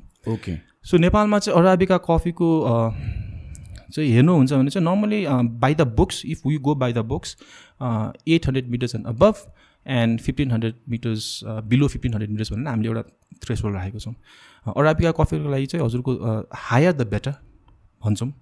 तर नेपालको केसमा चाहिँ हामीले लगभग पन्ध्र सय मिटरभन्दा माथि जाने बित्तिकै टुसारो लाग्न थाल्छ कि। चिसो हावा टुसारो लाग्न थाल्छ। एन्ड अराबिका कफीको लागि चाहिँ टुसारो उस्तो चिसो चाहिँ थेक्न सक्दैन कि। So ideally growing temperature of arabica coffee would be around between eighteen degrees to twenty two degree Celsius त्यतिको एउटा माइक्रो क्लाइमेट चाहिन्छ होइन? एन्ड आई थिङ्क मोरलेस नेपालको मिड हिल्सहरूमा त्यो राम्रै छ क्या क्लाइमेट चाहिँ। तर अब विदिन द इयर्स हजुरको अब क्लाइमेट चेन्जको कारणले होला कि अथवा कुनै रिजनले होला कफीहरू like the winter is getting harsher and harsher every so त्यसले गर्दाखेरि कफीहरूलाई कफीहरू मर्ने सम्भावना धेरै हाई भइरहेकै छ अहिलेको अवस्थामा. सो त्यसले गर्दाखेरि पनि एउटा प्रडक्सनमा ल्याक आउने कारण चाहिँ यो पनि हो हाम्रो हार्स विन्टर्सको कारण किनकि वर्षभरि गरेको मेहनत चाहिँ ठ्याक्कै हजुरको विन्टर जाने आउने बित्तिकै तपाईँको टेम्परेचर ड्रप हुने बित्तिकै द कफी स्टार्ट्स तपाईँको तपाईँको हिल विल्टिङ क्या तपाईँको पातहरू कालो भएर जाने अनि दानाहरू पनि तपाईँको कालो भएर जाने हुन्छ। सो त्यो कारणले गर्दाखेरि चाहिँ प्रडक्सन हामीले त्यति चाहेको सम्म लिन सकेको छैनौँ। So how do you keep that balance अब we are still working on that किनकि हजार मिटरमा उमारेको कफीको हिल राम्रो आउँछ हाई आउँछ। तर based on how you process the coffees the taste can vary flavours can vary होइन सो त्यो कारणले गर्दाखेरि चाहिँ त्यो जुन चाहिँ नेपाली कफीको हायेस्ट अप्टिमम कतिसम्म हुन्छ भन्ने एउटा कुरा गर्दाखेरि हामीले नर्मली एउटा आठ सय मिटरदेखि पन्ध्र सय मिटरसम्मको तोक्छौँ र पन्ध्र सय मिटरमा पनि यदि टुसारो पर्छ भने हामी किसानलाई सकेसम्म कफी चाहिँ नरोप्नु बरु अरू इन्टर कपिङ गरेर अरू इन्टिग्रेटेड तरिकाले चाहिँ फार्मिङ गर्दा हुन्छ भनेर चाहिँ हामी भन्छौँ कि। सो सो त्यही हो नेपालमा हामीले गर्ने तरिका चाहिँ। And varietal wise I mean definitely I don't know कफीमा अब हजुरको basically they are three species arabica coffee robusta and liberica हामी भन्छौँ। So arabica coffee seventy five percent of the world consume arabica coffee होइन and robusta is more less use in blends त्यो crema बेसी बाक्लो आउँछ कि robusta कफीमा चाहिँ राइट ओके सो त्यो गर्दा अनि liberica is pretty much tree coffee भन्छौँ क्या हामी लाइब्रेरीका कफी चाहिँ एउटा रुखे हुन्छ क्या हजुरको. अँ अराबिका कफीको पातको मात्र दाँजोमा त लाइब्रेरी कफीको पात त it's like five times bigger कि सो ट्री कफी पनि भन्छौँ एन्ड द्याट्स त्यति युज हुँदैन लाइब्रेरीका चाहिँ। त्यसको मैले सुने पनि छुइनँ खास हजुर। सो सो तिनवटा स्पिसिज हुन्छ। Okay. Arabica robusta so so since arabica is the most high demand भएको ग्लोबली र नेपालको climate and everything is suitable for arabica हजुर। So that makes Nepal a perfect place for coffee त्यो कारणले गर्दा arabica. Coffee या नेपालको micro क्लाइमेटको लागि अराबिका कफी सुइटेबल छ। अब तर अब recently with all this global warming all this climate change arabica coffee पनि अराबिका कफीभित्र पनि हजुरको धेरैवटा स्ट्रेन्जहरू हुन्छ क्या जुन चाहिँ हामी भेराइटल भन्छौँ। So basically you have the species and you have the varietals so arabica कफीमा भित्र पनि हजुरको more than two hundred three hundred भेराइटल्सहरू छ। त्यसमा चाहिँ अब हामीले नेपालमा टिपिकली रोप्ने भेराइटल्सहरू भनेको बोर्बन भयो टिपिका भयो कटुरा भन्ने भेराइटी हुन्छ होइन? अनि हामीले पाकास भन्ने हुन्छ अनि पाकामारा भन्ने हुन्छ। सो सो धेरैवटा हुन्छ सब भेराइटीहरू एन्ड मोरलेस त्यो भेराइटलबाट नै तपाईँको every varietal is different because every varietal have its own distinct taste and smell and yield also so त्यसमा पनि अनफर्चुनेटली हाम्रो नेपालमा चाहिँ हामीले चाहिँ यो भेराइटल नै हो भन्ने चाहिँ अझै हामीले पुष्टि चाहिँ गर्नु सकेको छैनौँ बिकज त्यसको लागि एउटा ल्याब चाहियो। हामीले डिएनए टेस्ट गराउनुपर्छ बाहिर पठाएर होइन।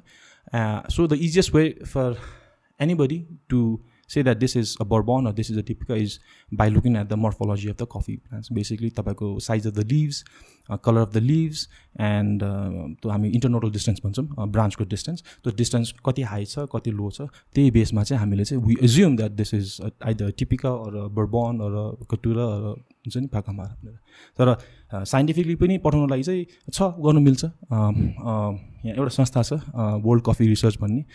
त्यहाँ चाहिँ वी क्यान वी क्यान हामीले हाम्रो कफीको लिभ्सलाई हामीले स्याम्पलिङ गरेर चाहिँ पठायो भने चाहिँ उहाँहरूले चाहिँ उताबाट चाहिँ ओके उहाँ टेस्ट गरेर यो कफी चाहिँ यो स्ट्रेनको यो भेराइटीको भनेर चाहिँ उहाँले भन्नुहुन्छ। ओके सो तपाईँले अघि भन्दाखेरि चाहिँ लाइक चेरी पिक गर्ने प्रोसेसदेखि everything is crucial what about growing process त्यो पनि इम्पोर्टेन्ट छ। या ग्रोइङ सो सो लाइक एकचोटि मलाई यो प्रोसेसमा चाहिँ गो थ्रु गर्नुहोस् न लग्नुहोस् न। Like how do you start with growing a coffee so basic चिज के हो ल्यान्ड कस्तो छ सो बेसिकली ल्यान्ड तपाईँको अब मैले भनिहालेँ हजुरको elevation has to be between eight eight hundred metres to fifteen hundred metres होइन? यदि त्यो बेल्टमा छ भने एन्ड अब टेम्परेचरको कुरा गर्ने हो भने हजुरको अठार eighteen degrees to twenty two degrees भन्छन्। तर most of the time it doesn't fall on that category किनकि समरमा हजुरको ट्वेन्टी टू डिग्रिजभन्दा माथि नै गइरहेको हुन्छ कतिपय ठाउँमा। एन्ड इरिगेसन चाहिँ हुनु पऱ्यो पानी चाहिन्छ कफीलाई होइन? सो तपाईँको जुन चाहिँ ठाउँमा तपाईँले कफी लगाइरहनु भएको छ त्यो ठाउँमा चाहिँ पानीको चाहिँ एटलिस्ट एउटा सुविधा चाहिँ हुनु पऱ्यो हजुरलाई होइन? र अर्को भनेको जग्गाको ओरिएन्टेसन नर्मली हामीले चाहिँ साउथ इस्ट जग्गा चाहिँ प्रिफर गर्छौँ कफीमा चाहिँ रोक्नुको लागि बिकज द सन चाहिँ राम्रोसँग लाग्नु पऱ्यो क्या? घाम राम्रोसँग लाग्नु पऱ्यो। And it has to have a good even it needs to get even sunlight to have a better photosynthesis for the plants होइन जसले गर्दाखेरि कफीले सेलुलर रेस्पिरेसन राम्रोसँग गर्न सकोस्। सो त्यो अनि डेफिनेटली अब माटोको पिएच भन्छौँ हामी माटोको अमिलोपन त्यसको चाहिँ रेन्ज भनेको between five point five to सिक्सको pH चाहिँ हुनु पऱ्यो सो बिफोर हामीले कफी लगाउनुभन्दा अगाडिको चाहिँ जुन चाहिँ एउटा हुन्छ नि तपाईँको के भन्छ त्यसलाई क्राइटेरिया अथवा गाइडलाइन त्यस त्यसमा चाहिँ हामी जग्गाको ओरिएन्टेसनदेखि लिएर जग्गाको हाइटदेखि लिएर त्यहाँ टुसारो पर्छ कि पर्दैन होइन?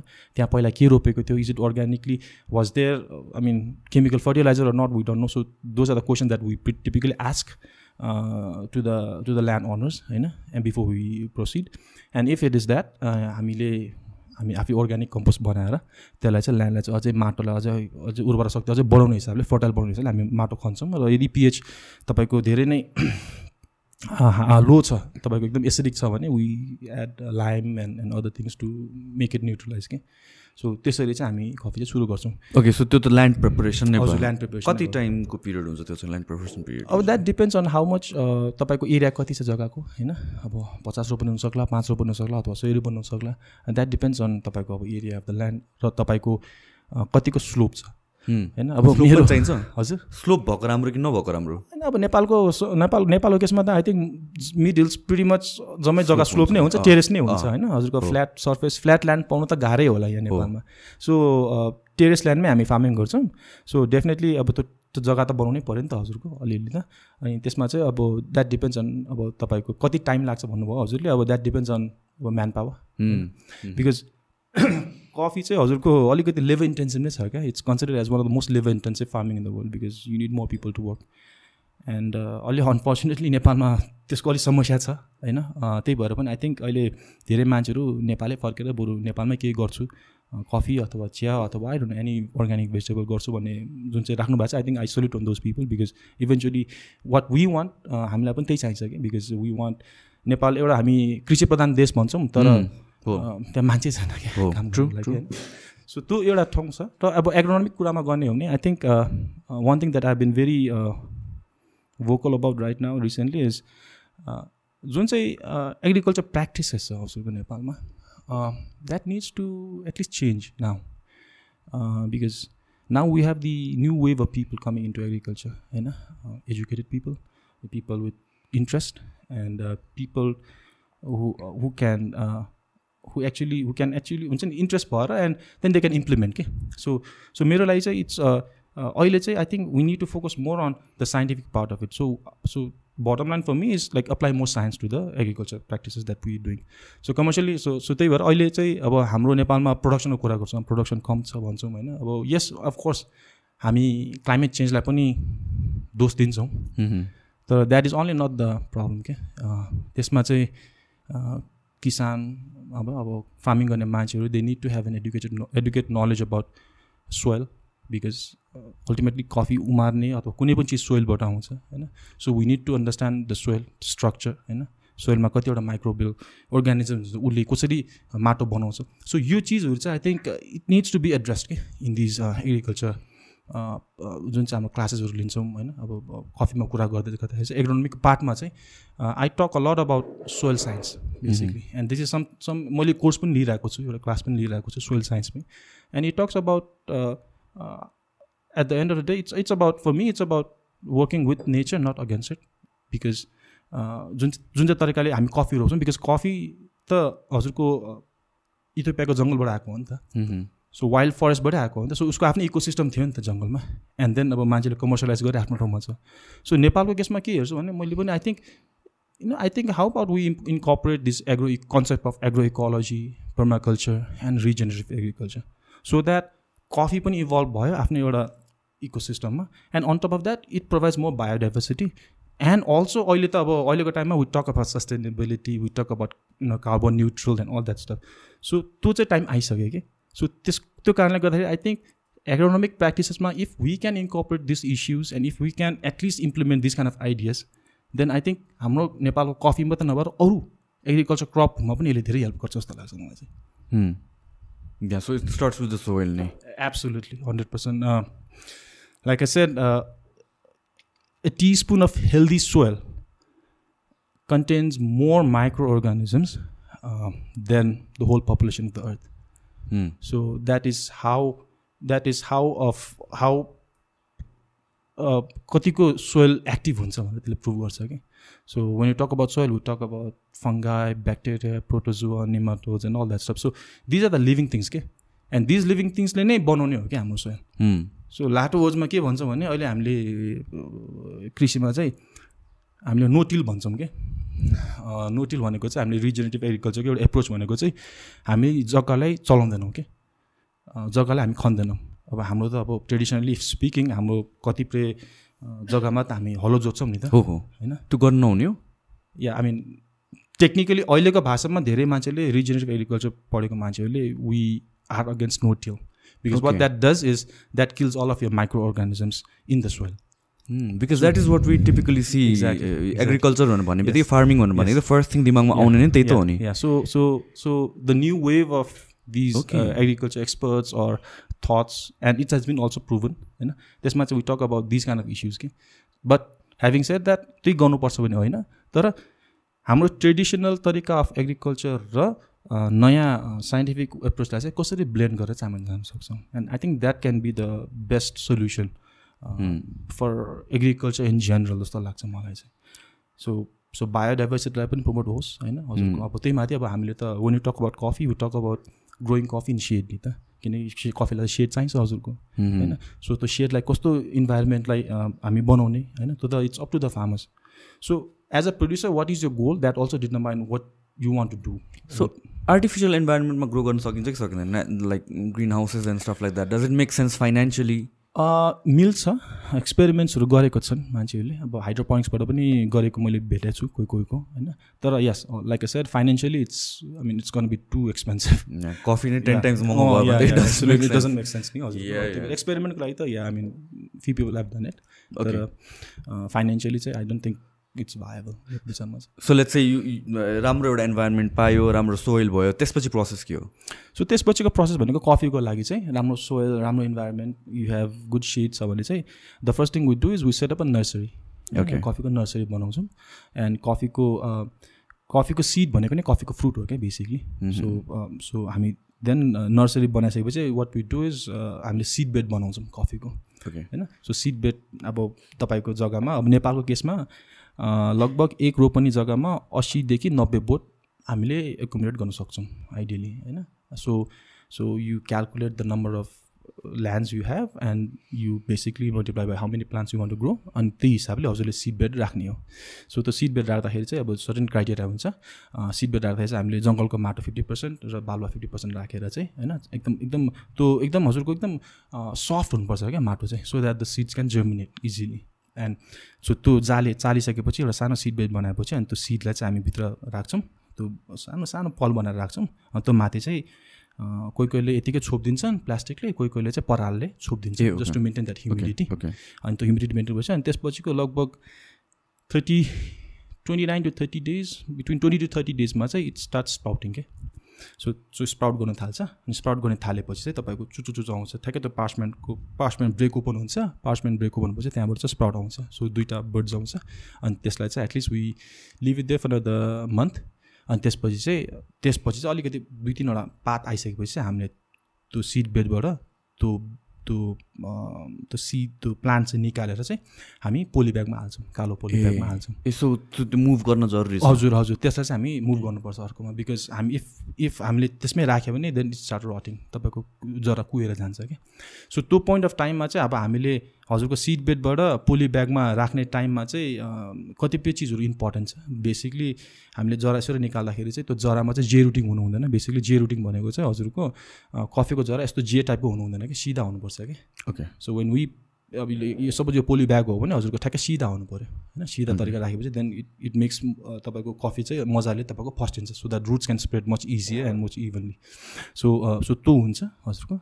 अनि त्यसपछि at it will stay there for at least ten months Nepal हाम्रो नेपालमा चाहिँ। सो नेक्स्ट इयर मैले प्लान्टेसन गर्दैछु भने हजुरले यो योदेखि नै नर्सरी बनाएर कफीको सिड बेड चाहिँ गर्नै पऱ्यो। अनि देन तपाईँको beginning of the monsoon is the time when we start planting the coffees फेरि प्लान्ट गर्ने त्यसलाई अँ अब त्यो नर्सरीमा भयो होइन? नर्सरीमा तपाईँको अब ग्रिन हाउसमा राख्छौँ हामी। ग्रिन हाउसमा राखेपछि ठ्याक्कै हजुरले रोप्ने एक महिना अगाडितिर चाहिँ हामीले चाहिँ त्यो बिरुवालाई चाहिँ हामी बाहिर निकालिदिन्छौँ कि। नर्सरीको जुन चाहिँ इन्भाइरोमेन्ट हुन्छ त्योबाट बाहिर निकालिदिन्छौँ। Just to acclimatize that coffee with the sun के? डाइरेक्ट सनलाइट होइन? अब यदि सेड छ भने त यदि सेड भए पनि हामी गर्छौँ। इट्स बेसिकली हार्डनिङ प्रोसेस हो क्या कफीको रुट सिस्टम र लिभ्सलाई चाहिँ अलिक हार्डन गर्नुको लागि चाहिँ हामीले नर्सरीबाट निकालिदिन्छौँ and will let it there for at least one month र त्यो टाइम पिरियडमा चाहिँ हामी के गर्छौँ भन्दाखेरि चाहिँ हजुरले कुन कुन ठाउँमा कफी रोप्ने हो एउटा डिस्टेन्स हुन्छ कफीको टु बाई टू मिटर्सको डिस्टेन्स हामी मेन्टेन गरेर चाहिँ हजुरले चाहिँ हामी खाल्टो खन्छौँ क्या। सो त्यो खाल्टो चाहिँ हामी एक महिना अगाडि नै खन्छौँ। हजुरको कफी रोप्नुभन्दा एक महिना अगाडि नै खाल्टो रोप्छौँ। सो खाल्टो अब कति बाई कतिको गर्ने खन्ने भन्ने कुराहरू हुन्छ होइन।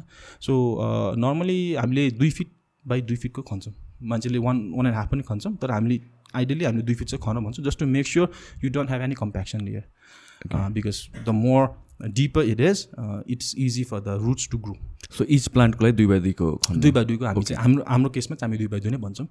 And it makes a lot of difference actually हजुरले खाल्टो खनेको प्रपरली खाल्टो खनेर रोपेको कफी भर्सेस यतिकै खाल्टो नखनेर धेरै डिप नगरेर यतिकै रोपेको makes a lot of difference because root root मजाले जानु सक्दैन। त्यो कारणले पनि तपाईँको कतिपय ठाउँमा चाहिँ बिरुवा सर्दा पनि सर्दैन र मर्दा पनि मर्दैन क्या। Because coffee definitely it's a hardy plant हतपत मर्दैन तर त्यसले हिल पनि दिँदैन क्या। सो सो त्यसलाई अलिकति राम्रो बनाउनुको लागि हजुरले खाल्टो चाहिँ एक महिना अगाडि नै खनेर टु बाई टूको डेप्थ राखेर चाहिँ अनि मात्रै हामी रोप्छौँ। अनि त्यसपछि हामी त्यसलाई चाहिँ इरिगेट गरेर चाहिँ त्यसरी राखिदिन्छौँ। सो अनि अनि त्यसपछि लाइक दिस होल प्रोसेस भनेको तिन चार वर्ष लाग्छ? हजुर हजुर। सो वान टाइम प्लान्टिङ हो। प्लान्टेसन वान टाइम हुन्छ। अनि प्लान्टेसन भइसकेपछिको प्रोसेस भनेको त डेफिनेटली मल्चिङ हुन्छ होइन? तपाईँको अब इरिगेट गर्नु पऱ्यो प्लान्ट्सलाई मल हाल्नै पऱ्यो अब नेपालमा त हामीले त अर्ग्यानिक मात्रै मल हाल्छौँ। हामीले त केमिकल त हाल्दैनौँ। सो अब अर्ग्यानिकली मल बनाउनुको लागि हजुरलाई अब क्याटल चाहिहाल्यो। होइन? अब गाई बस्तुको मलमूत्र र गाई बस्तुको मलबाट गोबरबाट हामीले कम्पोस्ट बनाउनु पऱ्यो सो कम्पोस्ट बनाउने पनि आफ्नै एउटा टेक्निक छ कि? सो कम्पोस्ट पनि राम्रो हुनु पऱ्यो because be had we be using um, chemical fertilizers I mean we talk about a lot about NPK के micronutrients micronutrients so nitrogen phosphorus potassium कति हाल्ने हामीलाई थाहा हुन्छ। तर अर्ग्यानिकमा चाहिँ एकदम गाह्रो हुन्छ क्या त्यो त्यो एक्ज्याक्टली नाइट्रोजन एक्ज्याक्टली नाइट्रोजन कति छ फस्फरस कति छ पोटासियम हामीलाई थाहा हुँदैन क्या ट्रेडिसनल वेमा सो त्यो कम्पोस्ट पनि राम्रो हुनु पऱ्यो प्रपर हुनु पऱ्यो because coffee plant prefers a lot of fungally dominated soil के rather than bacterial dominated soil so यो चाहिँ हामीले सोइलमा चाहिँ के कुरा गर्छौँ भने फङ्गल डोमिनेटेड र ब्याक्टेरियल डोमिनेटेड कुरा गर्छौँ कि कफी चाहिँ सिन्स कफी चाहिँ फरेस्टमा फरेस्ट इन्भाइरोमेन्टमा उमा भएकोले चाहिँ कफीलाई चाहिँ अलिकति फङ्गल डोमिनेटेड सोइल चाहिँ चाहिन्छ। किनकि यदि तपाईँको सोइल चाहिँ ब्याक्टेरियल डोमिनेटेड छ भने हजुरको धेरै झार आउँछ।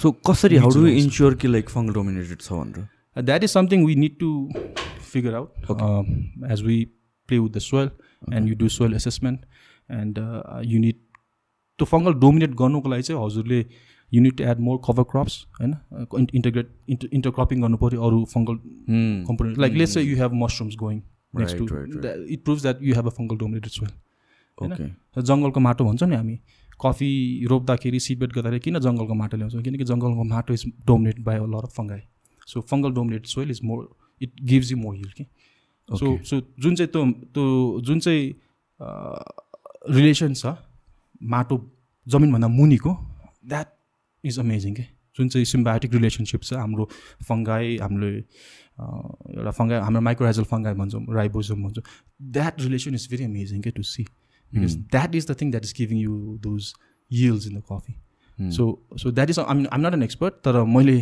as I am studying that makes lot of sense कि हजुरको सो हामी केमिकल किन युज गर्दैनौँ? अब यस्तो छ हजुरको डेफिनेटली केमिकल युज गर्न मिल्छ होइन?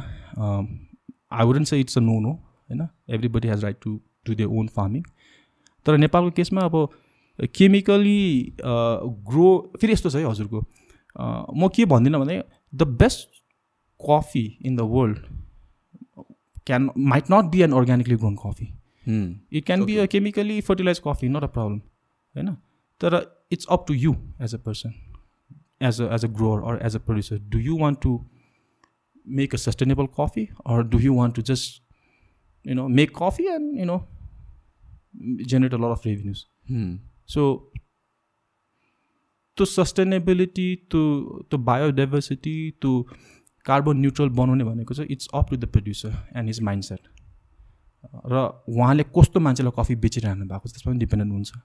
I can I have who really don't care about organic standards and I have buyers who want organic certification in the coffee levels होइन so that is also buyer dependent तर at the end of the day I think मेरो लागि चाहिँ as a person I need to be assure that I am growing sustainably sustainable coffee and also I am I am giving something to the ecosystem बायोडाइभर्सिटीले मैले promote गरिरहेको छु त्यो हिसाबले म हेर्छु कि प्राइसिङले पनि धेरै एफेक्ट हुने भयो त्यसो absolutely absolutely and definitely you get more. Premium हजुरको प्रिमियम। पाउँछै पाउँछ अर्ग्यानिकली ग्रोन कफीलाई क्वालिटी नै फरक हुन्छ क्वालिटी फरक हुन्छ तपाईँको अब कप क्वालिटीमा आई डोन्ट नो होइन। इट्स किनकि कम्पेरिजन हामीले कफी कम् कपिङ गरेर कम्पेयर गर्दाखेरि अर्ग्यानिक भर्सेस इनअर्ग्यानिक गर्दाखेरि it's not much of a difference because sometimes organic coffee can be better sometimes conventional. Coffee can be better होइन it's not that significant It's not that significant. Wise चाहिँ या तर अब हजुरले synthetic fertiliser अथवा chemical fertiliser use गरेर farming गरिरहनु भएको छ भने you need to be very well informed you need to you need to you need to understand what are its repercussions होइन? यसको यसको कन्सिक्वेन्सहरू के हुन्छ? You need to be well prepare because सोइललाई नै एफेक्ट गरिदिन सक्छ लङ रनमा हन्ड्रेड पर्सेन्ट हन्ड्रेड पर्सेन्ट तपाईँको सोइलले इफेक्ट भएपछि त यु क्यानट तपाईँको. कफी त अब तिसदेखि चालिस वर्ष त इजिली तपाईँको हिल दिन्छ हरेक हरेक वर्ष होइन? सो त्यो हिसाबले त यदि तपाईँले केमिकल फर्टिलाइजर धेरै हाल्नु भएको छ भने त डेफिनेटली. त्यसले त इम्प्याक्ट त गर्छ सोइललाई त त्यसले त डिग्रेड गर्छ। र जति तपाईँले गर्नुभयो त्यति नै तपाईँको सोइलको कम्प्याक्सन लेयर पनि बढ्दै जान्छ कि। एकदम सोइल एकदम साह्रो भएर जान्छ कि।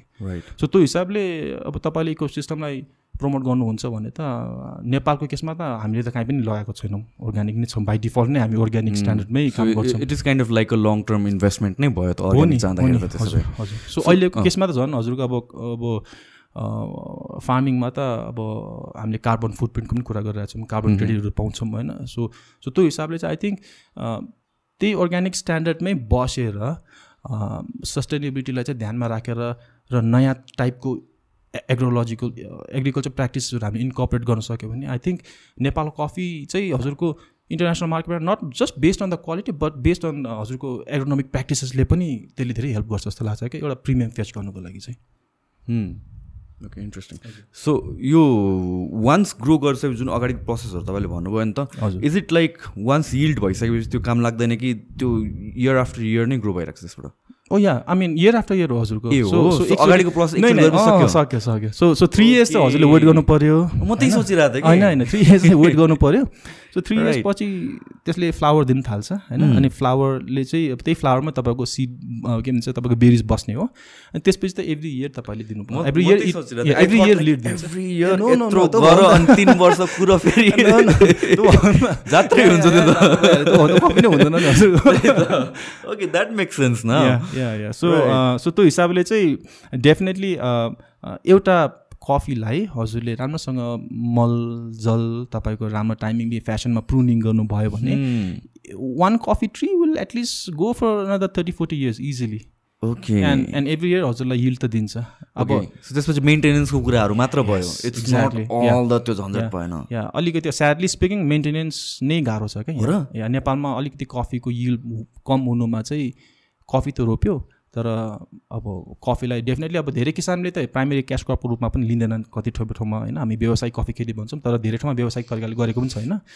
सेकेन्ड अफ अल मेन्टेन चाहिँ गर्दैनन् क्या किन मेन्टेन गर्नमा गर्नुपर्ने कुरा चाहिँ के हो इम्पोर्टेन्ट कुरा? मेन्टेन गर्नेमा डेफिनेटली टाइमली फेसनमा मल हाल्नु पऱ्यो कफीलाई होइन? वर्षको एटलिस्ट दुईचोटि मल हाल्नु पऱ्यो एकचोटि कम्पोस्ट दिएर अथवा अर्कोचोटि चाहिँ एकचोटि कम्पोस्ट दिएर र नेक्स्ट टाइम फोलियरबाट मल गाईको हुन्छ नि एटलिस्ट झोल मल बनाएर दिँदा पनि भयो।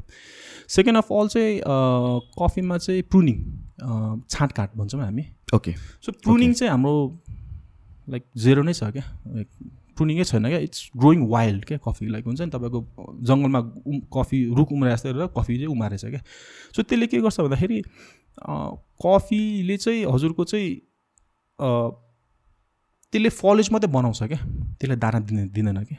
सो बेसिकली कस्तो हुन्छ नि if you don't prune your coffee trees होइन then you start only getting foliages के त्यसले त्यसले त्यसको ब्रान्चेसहरू सेकेन्डरी ब्रान्चेस र तपाईँको सकसहरू दिन्छ सकस भनेको हामी चोर आँगा भन्छौँ क्या सो कफी चाहिँ हामीले चाहिँ प्रुनिङ नगरेको केसमा चाहिँ कफी चाहिँ वाइल्ड ग्रो हुन्छ इन अदर वर्ड्स होइन एन्ड त्यसले उत्पादन दिनु सक्दैन the only thing that you will see in the coffee tree is leaves and मेरो एउटा साथीले भन्नुभएको थियो क्या I am not selling leaves I am selling cherries so definitely हाम्रो केसमा पनि we want more berries to grow on the coffee not the leaves had will be growing leaves yes of course with being loss money होइन तर हामीले त यहाँ bearish नै चाहिन्छ हामीलाई।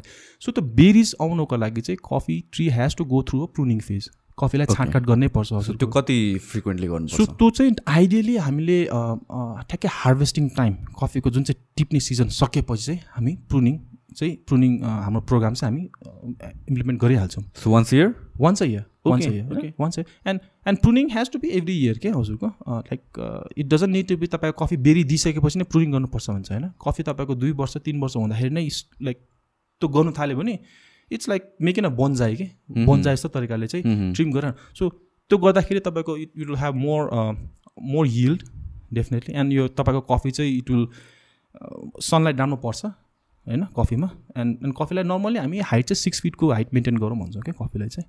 अब इभन मेरै फार्ममा पनि अनफर्चुनेटली अब टाइम फ्याक्टर नभएको कारणले मेरो पनि अलिक वाइल्ड नै ग्रो भइरहेछ कि फार्ममा चाहिँ लाइक आठ नौ फिट नै गएको छ। सो अब यसपालिको हार्भेस्ट सकिने बित्तिकै then I'll start cutting down to about six feet height and and then yeah once you do that will have more sunlight to your plants which will give you more more branches होइन? And then definitely तपाईँको भित्र कफीको सपभित्र गएर चाहिँ then एउटा signature लिएर राम्रो हाँगा नराम्रो हाँगा कुन चाहिँ काट्ने त्यो चाहिँ गर्नुपर्छ। अब त्यसको लागि फेरि छुट्टै एउटा प्र्याक्टिसेस छ ट्रेनिङ नै लिनुपर्ने हुन्छ। Okay so one one of the interesting things that I realize is like coffee भनेको त खासमा त चेरी जस्तो हुने रहेछ। त्यसको भित्रको बिन्स सिड्सलाई हामीले चाहिँ जुन कन्ज्युम गर्छ त्यो रहेछ है। किनभने मैले त्यो भिजुलाइज नै गर्थेँ I thought like the beans जुन देखिन्छ हामीले फोटोहरूमा त्यही नै हो जस्तो क्या but that's not the case no no कफीको अ, मा चाहिँ तपाईँको कफीको चाहिँ भित्रै हो हामीले खाने सिड हो होइन? एन्ड अनफर्चुनेटली कफीको केसमा त्यही हो अब eighty five percent of pretty much the coffee is all wasted के? तपाईँको रातो चेरी हुन्छ हामीले चेरी भन्छौँ। त्यो कन्ज्युम गर्नु गरिँदैन अब हामीले पल्प जुन चाहिँ बनाउँछौँ।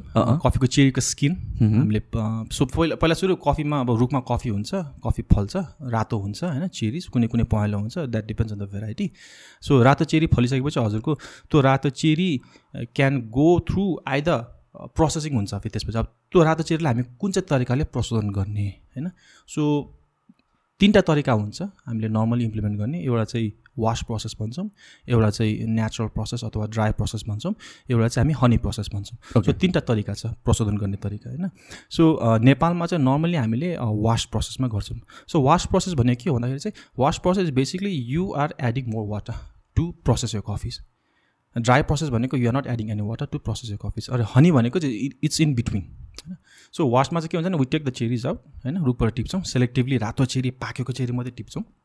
त्यो चेरीलाई टिपे सकेपछि चाहिँ त्यसलाई चाहिँ हामी सर्ट गर्छौँ। अब त्यसमा पनि अब चाहिँ दस किलो कसैले टिपेको छ भने त्यो दस किलोमा पनि रातो मात्रै लाग्छौँ हरियो अथवा ओभर राइप चाहिँ हामी निकालिदिन्छौँ। निकाल्छौँ भने हामी हामीले सर्ट गर्छौँ। अनि त्यो गरिसकेपछि हजुरको त्यो जुन चाहिँ बाँकी रिमेनिङ कफी हुन्छ ले चाहिँ आठ किलो तपाईँको आएको छ दस किलो भनेपछि त्यो आठ किलो कफीलाई चाहिँ हामी पानीमा चाहिँ डेन्सिटी सर्ट गर्छौँ। सो पानीमा चाहिँ राखेर त्यो पानीलाई पानीमा चाहिँ पानी बकेटमा पानी हालेर त्यो कफीलाई चाहिँ बकेटमा राखिदिन्छौँ। अनि जुन जुन कफी चाहिँ हजुरको डुब्छ त्यो कफी चाहिँ हामी सेभ गर्छौँ। जुन जुन कफी चाहिँ तर्किन्छ त्यो कफीलाई फेरि हामी साइडमा राखिदिन्छौँ। भन्नुको मतलब it's basically we are separating the ripe coffees from the unripe coffees त्यो पनि एउटा स्टेप नै हो सो डुबेको कफी चाहिँ it's the good good coffee exactly it's the right coffees होइन? So because you have more sugars in that अनि त्यसपछिको प्रोसेस भनेको चाहिँ हामी पल्पिङ प्रोसेस भन्छौँ। त्यसलाई चाहिँ हामी डिपल्पिङ पनि भन्छौँ। सो बेसिकली त्यो प्रोसेस भनेको त्यो कफीको स्किनलाई चाहिँ बाहिर निकाल्ने प्रोसेस हो कि। सो त्यसमा चाहिँ हामी एक तरिकाको मिसिन युज गर्छौँ जुन चाहिँ हामी पल्पिङ मिसिन भन्छौँ। सो त्यो पल्पिङ मिसिन हातले पनि घुमाउनु मिल्छ मोटरबाट पनि हजुरले चलाउनु मिल्छ। सो त्यसले चाहिँ बेसिकली तपाईँको कफीको स्किन निकालिदिन्छ। निकालिसकेपछि जुन चाहिँ कफी हजुरको बकेटमा आउँछ त्यसलाई हामी पार्चमेन्ट भन्छौँ होइन। सो त्यो पार्चमेन्ट मा चाहिँ एक तरिकाको लेयर हुन्छ कि? त्यसलाई चाहिँ हामी एन्ड त्यो लेयर चाहिँ एकदम स्टिकी हुन्छ कि? एकदम सुगर हुन्छ क्या त्यो लेयरमा सो त्यसलाई चाहिँ हामी म्युसोलेज भन्छौँ होइन? सो त्यो म्युसोलेजलाई चाहिँ by fermentation we reduce that mucilage before we wash the coffees so हामीले त्यो कफी त्यो म्युसोलेज आइसकेपछि त्यो कफीलाई चाहिँ हामी चाहिँ एउटा फर्मेन्टेसन भ्याटमा राख्छौँ and we let it ferment for at least twenty four to forty eight hours कहिलेकाहीँ त्योभन्दा माथि पनि जानुसक्छ कहिलेकाहीँ ट्वेन्टी फोर आवर्सभन्दा मुनि पनि हुनसक्छ depends on the ambient temperature and the humidity of यो एरिया होइन? एन्ड त्यसपछि एकचोटि कफी फर्मेन्ट भइसकेपछि त्यो म्युसुलेज त्यो स्टिकी लेयर चाहिँ हटिसकेपछि then we finally hand wash the coffees नेपालमा। I think more less everybody washes the coffees by hand and because provided the volumes that we produce हामीसँग त ठुलो वासिङ स्टेसन पनि छैन like in African countries so हामीले हातले धुन्छौँ हातले धुइसकेपछि त्यो मजाले तिन चारचोटि तपाईँको साङ्लो पानीमा धुइसकेपछि अनि त्यसपछि हामी कफी सुकाउने सुकाउनुमा पठाउँछौँ। सो त्यो सुकाउने स्टेजसम्म चाहिँ तपाईँको लगभग कफीको मोइस्चर हुन्छ। कफीमा मोइस्चर मोइस्चर चाहिँ लगभग पच पचासदेखि पचपन्न पर्सेन्ट हुन्छ।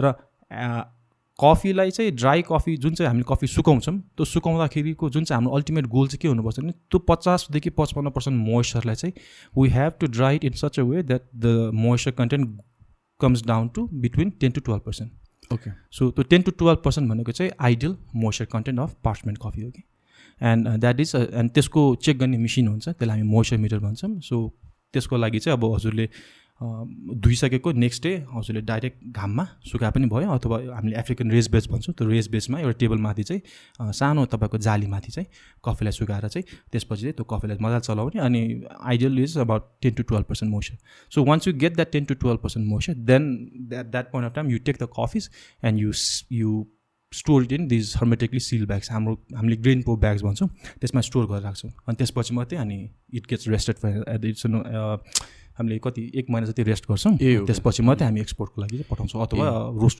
रोस्ट गर्नलाई बल्ल वान मन्थ पछि मात्रै सुरु हुन्छ प्रोसेस हजुर हजुर। सो त्यो चाहिँ वास प्रोसेस हो। ड्राई प्रोसेस हजुर हजुर। सो ड्राई प्रोसेसमा चाहिँ we don't add any water रुखबाट टिप्यो डाइरेक्ट कफी चाहिँ घाममा सुकाइदियो। यो coffee grower is it one of the यो अल्छी लाग्दो प्रोसेस भएको क्रप्स हो? सब कि अरू अरू क्रप्सहरू पनि यस्तै हुन्छ। मलाई I don't know for some reason मलाई टी चाहिँ एकदम गाह्रो लाग्यो कफी भन्दा like like compare to other other क्रप्सहरू अरू हजुर। भन्दा चाहिँ लाइक अरू this seems like so many things तर तर या तपाईँले अहिले हुँदाखेरि सुन्दाखेरि अलिक गाह्रो साउन्ड हुन्छ होइन तर एकचोटि बुझिसकेपछि इट्स भेरी इजी तर the interesting part is every every process मा चाहिँ इट्स इक्वली इम्पोर्टेन्ट क्या कफीमा चाहिँ क्वालिटी किनकि एन्डमा चाहिँ हाम्रो क्वालिटी छ कप कप कफीमा आउने भयो। तर एभ्री प्रोसेस इक्वली इम्पोर्टेन्ट क्या। पल्पिङदेखि लिएर हजुरको कफी टिप्नेदेखि लिएर फर्मेन्टेसन भनौँ एकदम इम्पोर्टेन्ट छ because we are breaking down that mucilage that pectins all that additional sucrose to making coffee so coffee processing चाहिँ हामीले चाहिँ वाइनसँग कम्पेयर गर्छौँ धेरै टाइम इन वाइन हामीले ग्रेपलाई एल्कोहल बनाउँछौँ। कफीमा चाहिँ by fermentation we turn coffee like by fermentation into coffee के drinkable coffee not making it alcohol so त्यो बिचको जुन चाहिँ पोइन्ट छ त्यो पोइन्ट चाहिँ फर्मेन्टेसनले चाहिँ डिटर्माइन गर्छ क्या so if we go overboard like fermentation धेरै राखिदिनु भयो भने then that turns into alcohol त्यो रक्सी नै भन्छ and that is something that is not okay for coffee drinkers so त्यो ब्यालेन्स क्रिएट गर्नु चाहिँ इम्पोर्टेन्ट एन्ड त्यही भएर interest is more on that के प्रोसेसिङ एन्डमा मेरो लागि चाहिँ सो मलाई चाहिँ त्यो प्रोसेसिङ एसिड्सहरूले कसरी कफीको फ्लेभरमा डिटर्माइन गर्छ नेगेटिभ अथवा पोजिटिभ एटिट्युड कसरी ल्याउन सक्ने? So all these things make a lot of difference in the final cup basically. यो जुन इन्स्टेन्ट कफीहरू हुन्छ नि from what I've heard instant coffee भनेको इट्स द कफी त्यसलाई नै ड्राई गरेर बनाउँछ भनेर भने हो। Like how's it made so instant कफीको लाइक बेसिक त मलाई पनि धेरै थाहा छैन यो विषयमा होइन? तर बेसिक आइडिया इज यो ब्रु गरेको नि हामीले जुन चाहिँ कफी। सो यो कफी ब्रु गरेको कफीलाई चाहिँ हामीले चाहिँ फ्रिजरमा हालिदिन्छौँ क्या so and that freezer is एकदम चिल एकदमै कति माइनस कति डिग्रीमा हामी चिल गरिदिन्छौँ।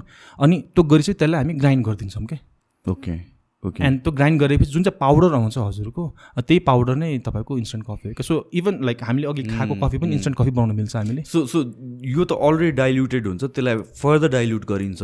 ड्राई भइसकेपछि त पानीमा मिक्स गरेर। Yeah I mean yes exactly exactly यो त अलरेडी कफी बनिसक्यो भइसक्यो, होइन? अब यसलाई। फ्रिजमा राखेर एकदम माइनस कति डिग्रीमा तपाईँको फ्रिज गर्छ।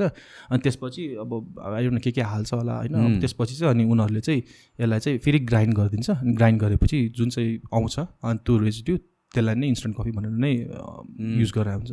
So like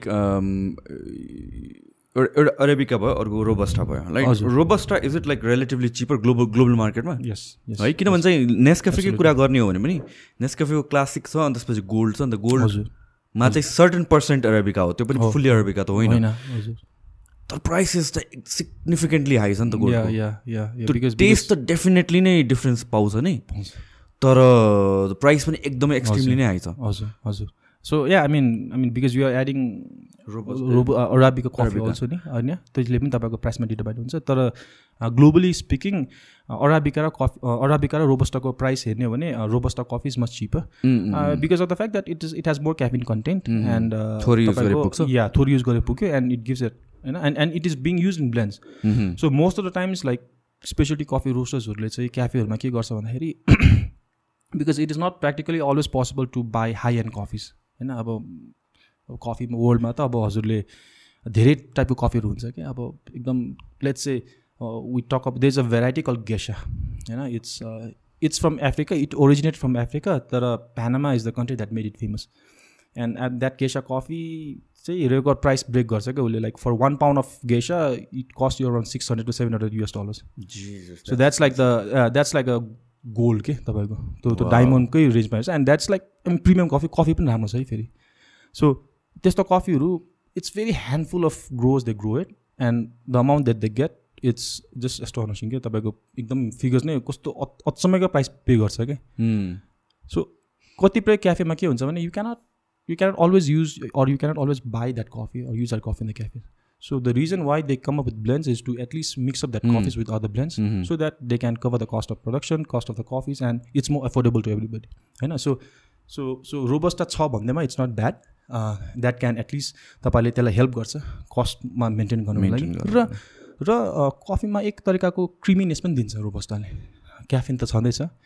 so robusta coffee blend भएकोमा चाहिँ नर्मली रोबस्टामा चाहिँ तपाईँको क्रिम क्रेमा भन्छौँ हामी एस्प्रेसो तान्दाखेरि। एस्प्रेसोमा चाहिँ क्रेमाको कमाउन्ट चाहिँ हाई हुन्छ कि। So Italian for example Italian explain गरिदिनु for most people yeah so so so espresso भन्छौँ हामी होइन? Double shot single shot what भन्छौँ। सो एस्प्रेसो खाँदाखेरि चाहिँ नर्मली कोही मान्छेले एकदम क्रेममा बाक्लो चाहिन्छ कि।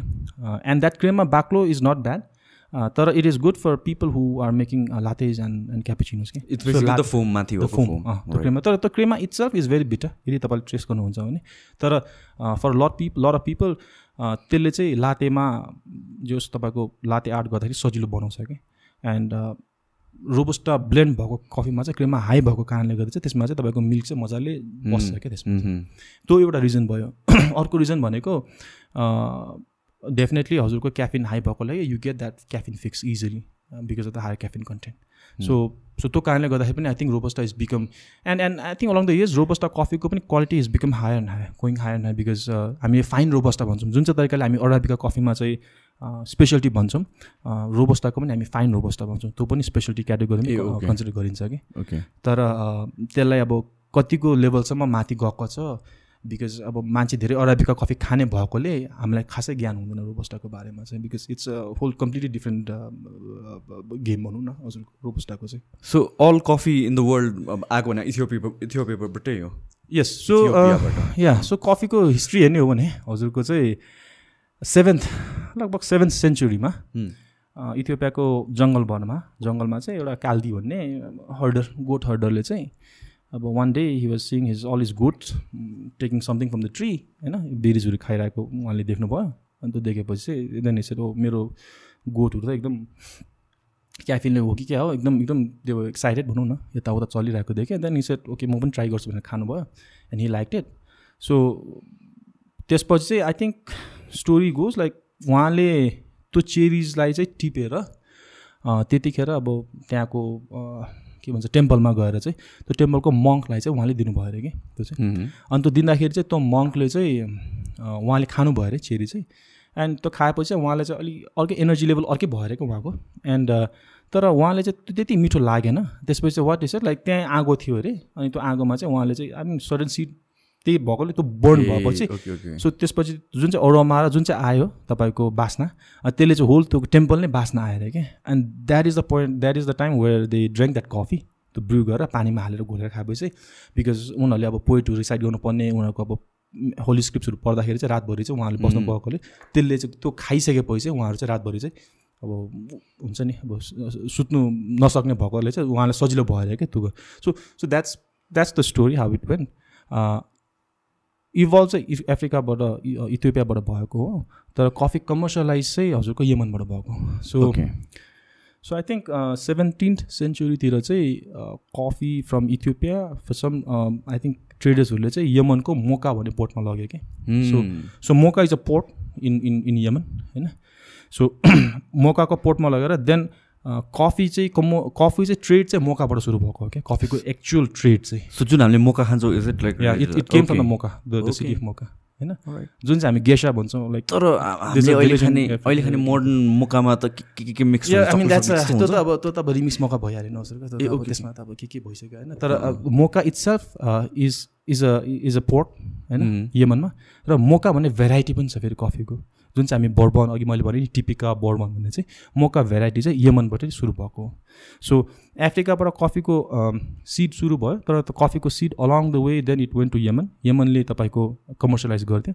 अनि यमनबाट त्यो जुन चाहिँ कफी चाहिँ त्यतिखेर डच ट्रेडर्सहरूले चाहिँ त्यो कफीको सिडलाई चाहिँ लगेर चाहिँ हजुरको यता आइल्यान्ड अफ जाभा जाभामा लग्यो Okay. सिडलाई होइन? History- सबै नामहरू रहेछ सो आइल्यान्ड अफ जाभामा लग्यो। सो जाभामा लगेपछि फेरि त्यही सिड वेन्ट टु फ्रान्स होइन त्यो न्यू वर्ल्ड भन्छौँ हामी नोबल ट्री भन्छौँ. सो त्यहाँ फ्रान्समा गएपछि त्यही फ्रान्सबाट then it went to Indian ओसनमा एउटा आइल्यान्ड छ। हामीले आइल्यान्ड अफ रियुनियन भन्छौँ। सो आइल्यान्ड अफ रियुनियनमा गयो। अहिले चाहिँ हामी आइल्यान्ड अफ बोर्बन भन्छौँ त्यसलाई। सो त्यो बोर्बन भन्ने भेराइटी चाहिँ फेरि त्यहाँबाट आएको। So then it went then त्यहाँ गयो। त्यहाँ पछि तपाईँको बर्मा गयो। अनि बर्मामा गएपछि बर्माको जुन चाहिँ सिड चाहिँ त्यतिखेर इन्डिया अ, को एउटा बाबा बुदानगिरी भन्ने हुनुहुन्छ सेन्ट। साधु उहाँले चाहिँ त्यहाँको फेरि बर्माबाट आई थिङ्क ए बर्माबाट होइन sorry either Saudi Arabia or यमनबाट चाहिँ सुफी मङ्सहरूले चाहिँ उहाँबाट चाहिँ त्यो उहाँले स्मगल गरेर से सातवटा भ्यू चाहिँ उहाँले चाहिँ स्मगल गरेर चाहिँ then. He took that seed and he he planted the seed in the hills of Baba Budangiri hills जुन चाहिँ अहिले हामी इन्डियामा चिकमङ्गलुर भन्ने ठाउँमा चाहिँ देख्छौँ सो सो द्याट्स एन्ड नेपालमा चाहिँ अब I think nineteen ninety five बिसीतिर चाहिँ सन्त हिरागिरी। ए बिसीमै हो? हजुर हजुर। सो. एटी नाइन्टी इयर्स भयो। सो सन्त हिरागिरीले चाहिँ बिसी कि AD BC BC I think nineteen ninety five BC. Problem on that time so उहाँले त्यहाँ ल्याउनु भयो त्यहाँबाट चाहिँ उहाँले चाहिँ बर्माबाट चाहिँ सिड लिएर गुल्मीको आम्चोरमा चाहिँ रोप्नुभयो। सो नेपालको कफीको हिस्ट्री चाहिँ आम्चोर गुल्मीको आम्चोरबाट सुरु भएको हो।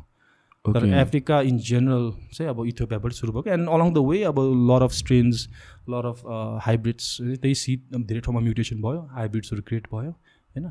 र नेपालमा अहिले आएको भेराइटिजहरू भन्दाखेरि चाहिँ अराबिका त अराबिका नै आएको हो। तर अराबिकाभित्र पनि अब अहिले हेर्नुहुन्छ भने हजुरको धेरै भेराइटिजहरू चाहिँ छ। Like bird and all this varieties are very like good quality varieties like having good taste profile मैले from what I've heard Yemen यमनबाट चाहिँ अरू कन्ट्रिजमा या एक्सपोर्ट गर्ने या लग्नलाई चाहिँ लुकाएर लगिन्थ्यो वान पोइन्टमा इट वाज इलिगल भन्ने कुरा थियो हजुर हजुर हजुर। डेफिनेटली या ट्रेडको लागि ओपन भएको उनीहरू पछि हो। पहिला चाहिँ were they trying to keep it to I mean I think the Dutch traders they they they use to do all of tradings नि तपाईँको त्यतिखेर अब back in the seventeen hundreds eighteen hundreds Dutch ट्रेडर्सहरू अब जहाँ पनि पुग्थ्यो। So त्यही सिलसिलामा I think coffee also got traded and then यमनमा गयो किनकि यमनमा कफीलाई कफी भन्दैन थियो क्या? कफीलाई क्या एउटा वर्ड छ क्याफा हो कि के भन्थ्यो? होइन? सो देन त्यही वर्डलाई डाइलेट हुँदा हुँदा लास्टमा इङ्ग्लिसमा चाहिँ कफी भएको हो नि त। क्याफे नै भन्छ नि होइन? क्याफे भन्छ। सो इट्स बेला केएफएफई समथिङ चाहिँ डचमा भन्दो रहेछ होइन सो ब्रिटिसर डचले चाहिँ सो डचले त्यहाँ गयो लास्टमा एन्डमा चाहिँ अब ब्रिटिसर्सहरूले चाहिँ कफीलाई कफी भन्थ्यो। सो हिस्ट्री इन्ट्रेस्टिङ छ कफीको। तर डेफिनेटली अब कमर्सियलाइज चाहिँ यमनबाट भएको होइन? अब ओरिजिनेटेड फ्रम अफ्रिकाको जङ्गलबाट। And then went to Yemen. यमनमा गएर डच ट्रेडर्सहरूले त्यसलाई चाहिँ जावामा लग्यो। जावाबाट it went back to island of Reunion then went to तपाईँको सुफी मङ्सबाट चाहिँ इन्डियामा गयो अनि इन्डियाबाट फेरि बर्मा गयो अनि बर्माबाट चाहिँ आई थिङ्क नेपाल आएको जस्तो चाहिँ हिस्ट्रीमा त्यसरी चाहिँ भनेको चाहिँ छ हजुरको सो जुन यो अहिले मोडर्न कफी कल्चर छ कहाँबाट स्टार्ट हो? Is it from the US or Italy okay so यस्तो छ हजुरको।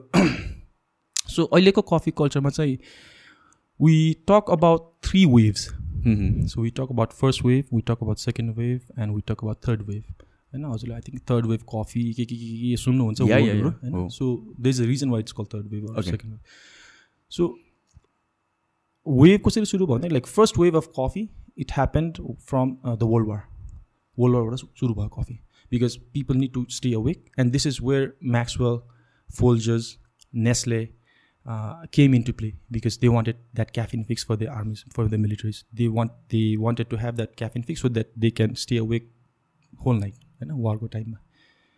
And that was just flavour केही थिएन होइन कफी कफी एन्ड त्यो टाइममा चाहिँ कफीसँग चाहिँ एउटा अर्को कफीको सब्सटिट्युट भन्छौँ कि चिकोरी भन्छौँ हामी। त्यो चिकोरी पनि मिक्स हुन्थ्यौँ कि। इट्स अ रुट बेसिकली तर रोस्ट गरिसकेपछि हजुरको ठ्याक्कै कफीकै टेस्ट आउँछ कि। सो त्यो र कफी मिक्स हुन्थ्यो। एन्ड वर्ल्ड वारमा चाहिँ त्यो क्यानमा चाहिँ हजुरले त्यस्तो कफी चाहिँ धेरै सप्लाई हुन्थ्यो कि। And that is the beginning of coffee drinkers भनौँ न हजुरको। सो त्यसरी चाहिँ कफी सुरु भएको ड्रिङ्किङ इन जेनरल चाहिँ वर्ल्ड वारले चाहिँ अलिकति कमर्सियलाइज गरिदिएको ओके सो जुन त्यो कफी सप्लाई भयो वर्ल्ड वारको बेलामा हजुर। वाज इट इन्स्टेन्ट कफी कि ब्रु गर्नु पर्ने instant coffee instant coffee because it doesn't make sense त्यो right all instant coffee like just blended and that is where like big corporates like Maxwell House, Folgers, Nestle, uh, they came into mm, the play and mm, they started supplying a lot of these coffees to these militaries. Yeah, can mount right, right. Like just open it, you get that smell of coffee. अनि त्यसपछि चाहिँ second wave okay चाहिँ सुरु भयो so second वेभको जुन चाहिँ जुन चाहिँ बिगिनिङ चाहिँ कसरी भयो भन्दाखेरि now people wanted to people wanted a space where they can at least have a good cup of coffee besides their home So they wanted a space. They wanted a, a, space where they can at least talk with their friends and also have a cup of coffee. And that is where Starbucks came in. Okay? So Starbucksले चाहिँ second wave of कफीलाई चाहिँ fame popularize गरिदिनु भयो कि so Starbucks cafe culture start भयो yes exactly so cafe culture जुन चाहिँ हावर्ड सोल हुनुहुन्छ उहाँले चाहिँ इटालीमा गएर बिकज उहाँको इन्सपिरेसन पनि इटालीबाट भएको हो किनकि इटालीमा they was already lot of coffee houses तर उहाँले त्यो कन्सेप्टलाई लिएर युएसमा चाहिँ उहाँले यस्तो खालको स्पेस क्रिएट गरिदिनु भयो जहाँ चाहिँ it's neither home neither office for these people it's a gathering place where they can have a good cup of coffee and have a good time with their friends good sitting area and coffee त यसै यसै भइहाल्यो so that is that was what he created and definitely एउटा global फेनोमेन नै भयो अलि Starbucks संसारभरि नै छ हजुरले देख्नु भएको छ होइन अलङ द वे स्टारबक्स आयो along the way what happened was a lot of people who used to work for either starbucks or either any other cafes back then they started noticing more about the flavors they wanted more from the coffee back then it was it used only used to be one roast तर then these young people they started experimenting with roast experimenting with coffee origins होइन इथियोपियाको coffee versus सुमत्राको coffee होइन And they found out oh वा यो यो त इथियोपियाको coffee taste very floral very तपाईँको citrus इन्डोनेसियाको coffee taste very tobacco like very bold होइन very तपाईँको heavy on the body so how can we make it better भन्दाखेरि चाहिँ देन उहाँहरूले चाहिँ थर्ड वेभ कफी कल्चर चाहिँ कसरी आयो भन्दाखेरि चाहिँ basically it started from roasters and coffee buyers going to different origins and try to showcase the producers work so basically third वेभको concept भनेको it's about showcasing the farmers work it is about showcasing how the coffee is being processed it is about showcasing how the coffee tastes on the final cup and it is about showcasing the origins in general like nepal kenya ethiopia so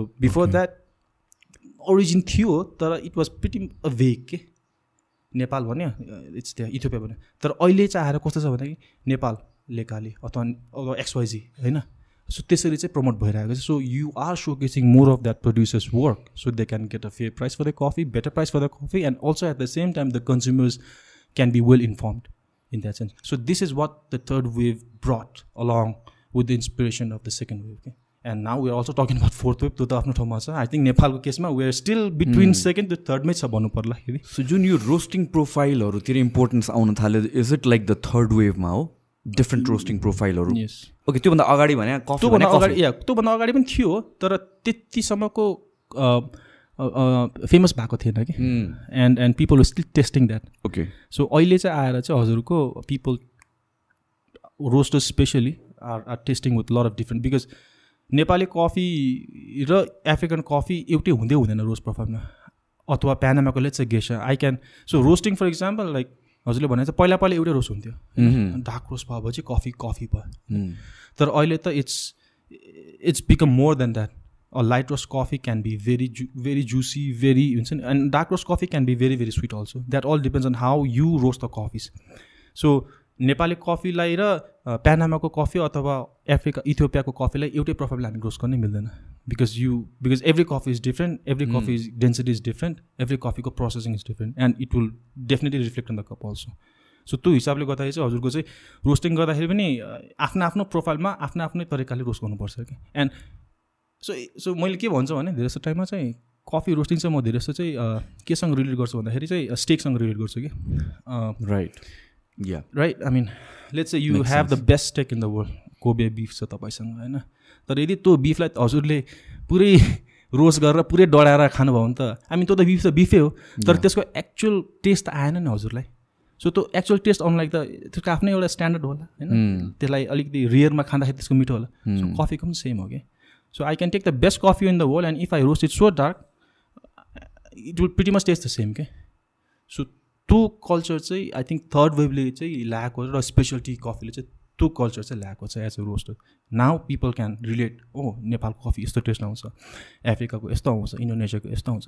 so त्यो चाहिँ I think it's more related to more people being aware of taste sophisticated taste and definitely कुन चाहिँ ओरिजिनको कहाँबाट हो कसले उमारेको भन्ने क्वेसन्सहरू चाहिँ कन्ज्युमरबाटै आएको कारणले पनि आई थिङ्क यो फेमस भएको हो जस्तो लाग्छ मलाई। वर अबाउट यो होम ब्रुइङ पपुलर कसरी भयो?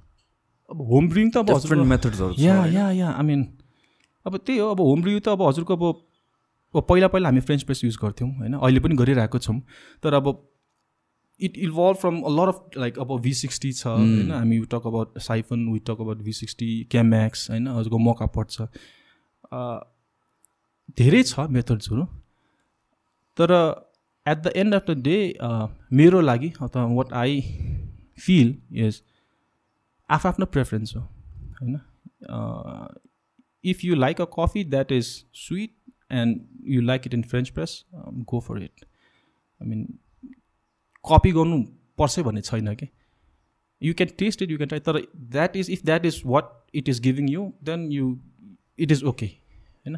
सो इट अफकोर्स अब कफीको जुन चाहिँ वर्ल्डमा चाहिँ we go very if you go start going very detail about हुन्छ नि कसरी ब्रिउ गर्ने कति ग्राम हाल्ने कति पानीमा हाल्ने टिडिएस कति हो होइन एक्सट्राक्सन कतिमा भयो। यहाँ of course it is good for education होइन थाहा हुनु राम्रो हो तर at the end of the day for me my morning cup of coffee the way I brew it French press तातो पानी हाल्यो सकायो। That's the best coffee that I can have and that also so so of course yes you can get more geeky about it तर coffee experience गर्नुको लागि मेरो लागि coffee taste best in outdoors like a French press तातो पानी हाल्यो आउटडोरमा पसेर मजाले कफी खानु I think that is the best coffee that I can have होइन? सो आफ्नो प्रेफरेन्स हो क्या हजुरको? या डेफिनेटली अब अब इभल्भ त भएकै छ। इभल्भ भएको छ। ब्रुइङ टेक्निक्सहरू इभल्भ भएको छ। र त्यही हिसाबले हजुरको अब वर्ल्ड कम्पिटिसन पनि भइरहेको छ होइन?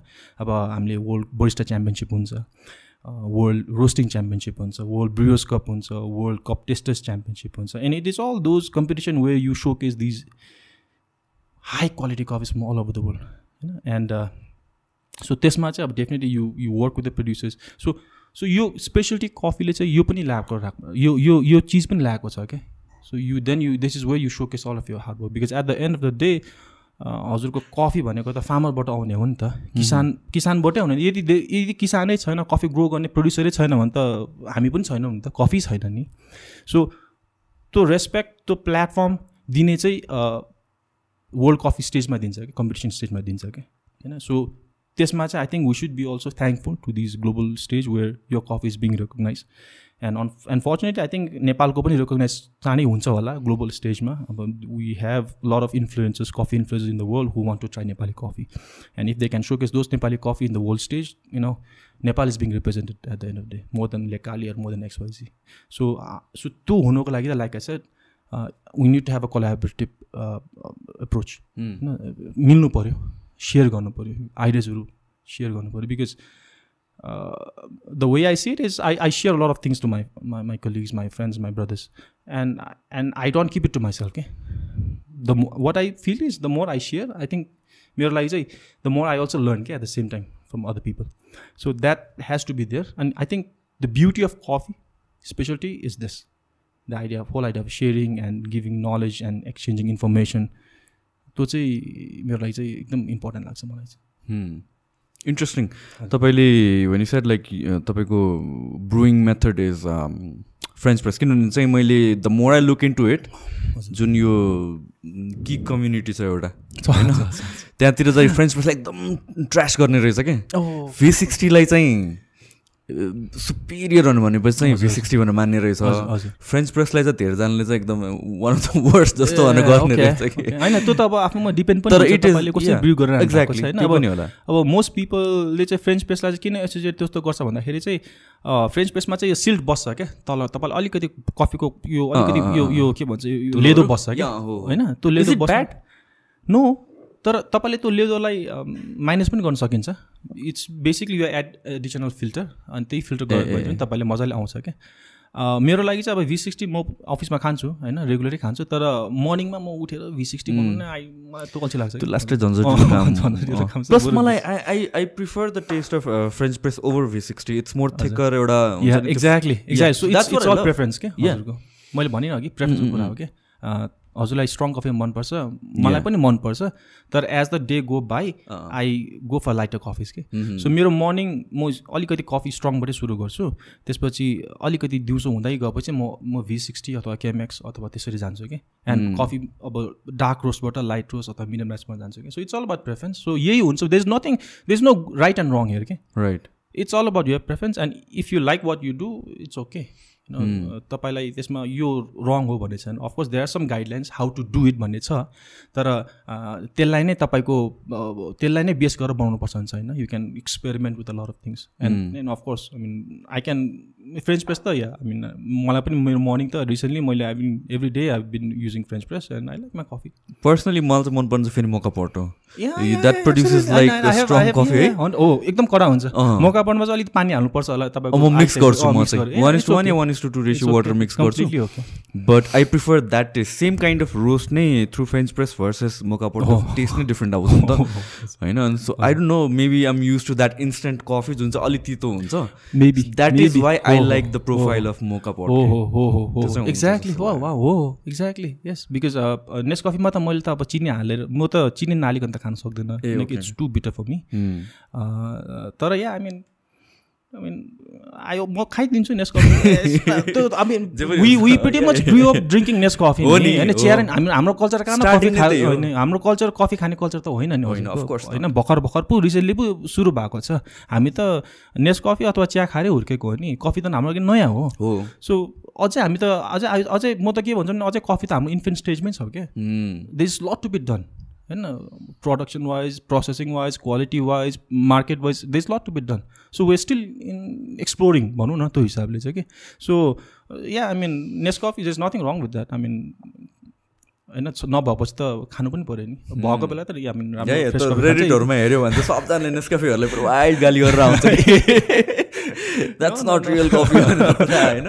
हजुर हजुर। अनि ब्रुइङ मेथडहरूको पनि कुराहरू आउँछ। नेपाल नेपालमा क्याफे कल्चर सुरु हुन थाल्यो। कति कफी कल्चर अब आई थिङ्क धेरै नै भयो होला अब त हजुरको दस वर्ष त बेसी भइसक्यो जस्तो लाग्छ मलाई it's more than that I think yeah definitely अब वान वी टक अबाउट नेपालीमा नेपालमा कफे कल्चर भनेर हाम्रो आई थिङ्क गगन दाईलाई यसको क्रेडिट जान्छ किनकि Iman Java was the one who brought that yeah coffee to us and he he introduce basically how to drink coffee नेपालमा होइन? सो त्यसमा त उहाँलाई त ह्याड सबै दिन्छु म। तर डेफिनेटली लाइक सेड अब सेकेन्ड वेभदेखि थर्ड वेभको जुन चाहिँ मैले इक्जाम्पल दिएँ हजुरलाई सो त्यसरी नै प्रोग्रेस भएको छ जस्तो लाग्छ मलाई नेपालमा पनि कफी होइन? अब then we started then people started experimenting with lot of coffees roasting अब अहिले हाल आएर I think more people are interested in how to roast the coffees होइन? कुन चाहिँ कफीलाई चाहिँ कस्तो प्रोफाइलमा चाहिँ भुट्दाखेरि राम्रो खालको क्यारेक्टर निस्किन्छ र कुन चाहिँ कफी कस्तो खालको प्रोसेस गर्दाखेरि चाहिँ राम्रो आउँछ सो यो खालको कन्ज्युमर चाहिँ आइसकेको कि आइसकेको छ। सो हुन्छ नि पहिला पहिला कफी कफी थियो भने अहिलेको I think consumers are more aware about what to expect from that cup of coffee or what to expect from let's say XYZ cafe होइन? So so so I don't say my coffee is palatable to everybody होइन? Dark roast coffee खाने मान्छेलाई मेरो coffee मन नपर्ला होइन? अथवा light roast खाने मान्छेलाई मेरो कफी मन पर्ला होइन? So it's all based on how you how you roast the coffees to what sort of consumer you're catering to so त्यो हिसाबले त आई थिङ्क क्याफे कल्चर नेपालमा इमेन्सै बढेको छ हजुरको। Like within six seven years त तपाईँको लाइक कफी सपको जुन चाहिँ आएको छ फ्लो एकदमै राम्रो आएको छ र I think more and more like baristas young baristas are more into like हुन्छ नि हजुरको एक्सपेरिमेन्टिङ एन्ड ब्रुइङ टेक्निक्सहरू एकदम राम्रो भएको छ कि। So I'm I'm very happy with the fact that lot of now new peoples are now into coffee young peoples are into coffee and also तपाईँको the way they look at coffee is completely different कि अनि त्यो चाहिँ राम्रो लाग्छ क्या मलाई like they share ideas and and we do have हुन्छ नि एउटा ग्यादरिङहरू गर्छौँ हाम्रो स्पेसलिटी कफी नेपाल अथवा हुन्छ नि and and they are not hesitated in sharing the information ideas के and that is what I'd like about this like gatherings and stuff so जुन जुन ट्राजेक्टरीमा ग्रो भइरहेको छ कफी कल्चर हामीहरूको त सप्लाई नै लिमिटेड छ नि त। सो हाउ डु अहिले करेन्ट सिनेरीमा कसरी त्यो ग्याप ब्रिज भइरहेको छ जस्तो एकदमै थोरै प्रड्युस भइरहेको छ compare to the consumption so त्यो ग्याप कहाँबाट आइरहेको छ रिमेनिङ कफी नेपालमा? अब यो चाहिँ अब बेसिकली बाहिरबाट आइरहेको छ होइन? अब यो त अब थाहा भएको कुरा नेपालमा कफी कम छ। इम्पोर्टबाट नै धेरै कफी आइरहेको छ थाहा छ। तर प्रब्लम कहाँ छ भन्दाखेरि चाहिँ people not people are not being honest with it I mean unfortunately about जुन चाहिँ हामी एथिक्सको कुरा गर्छौँ। You need to be ethical about way you are sourcing coffees unfortunately yes we know that a lot of coffees are coming across the border and uh, they're being smuggled to Nepal and uh, we don't know who's bringing it. तर there is legal ल्याउनु मिल्दैन मिल्छ मिल्छ. मजाले मिल्छ हजुर मजाले मिल्छ तर अब अब एथिक्सको अब या या अब yeah. अब यसमा त Your अब. या आई मिन अब अलिक गाह्रै छ भनौँ न. सो लिगली त ल्याउनु मिल्छ नि। अब होइन मान्छेले अब अब लेट्स चाहिँ अब अरू बाहिरको कफी नै आइरहेको छ नेस कफी आइरहेको छ भने why can't we bring coffees from Colombia or Brazil होइन you pay taxes you bring your coffees there is nothing wrong with promoting those coffees. And unfortunate त्यो चाहिँ अलिकति भएको छैन। सो त्यो कारणले पनि कन्ज्युमर्सहरूलाई पनि अलिकति नलेज पनि छैन त्यो हिसाबले किनकि कफी त कफी हो धेरैको लागि। And and so few people are creating that mess भनौँ न।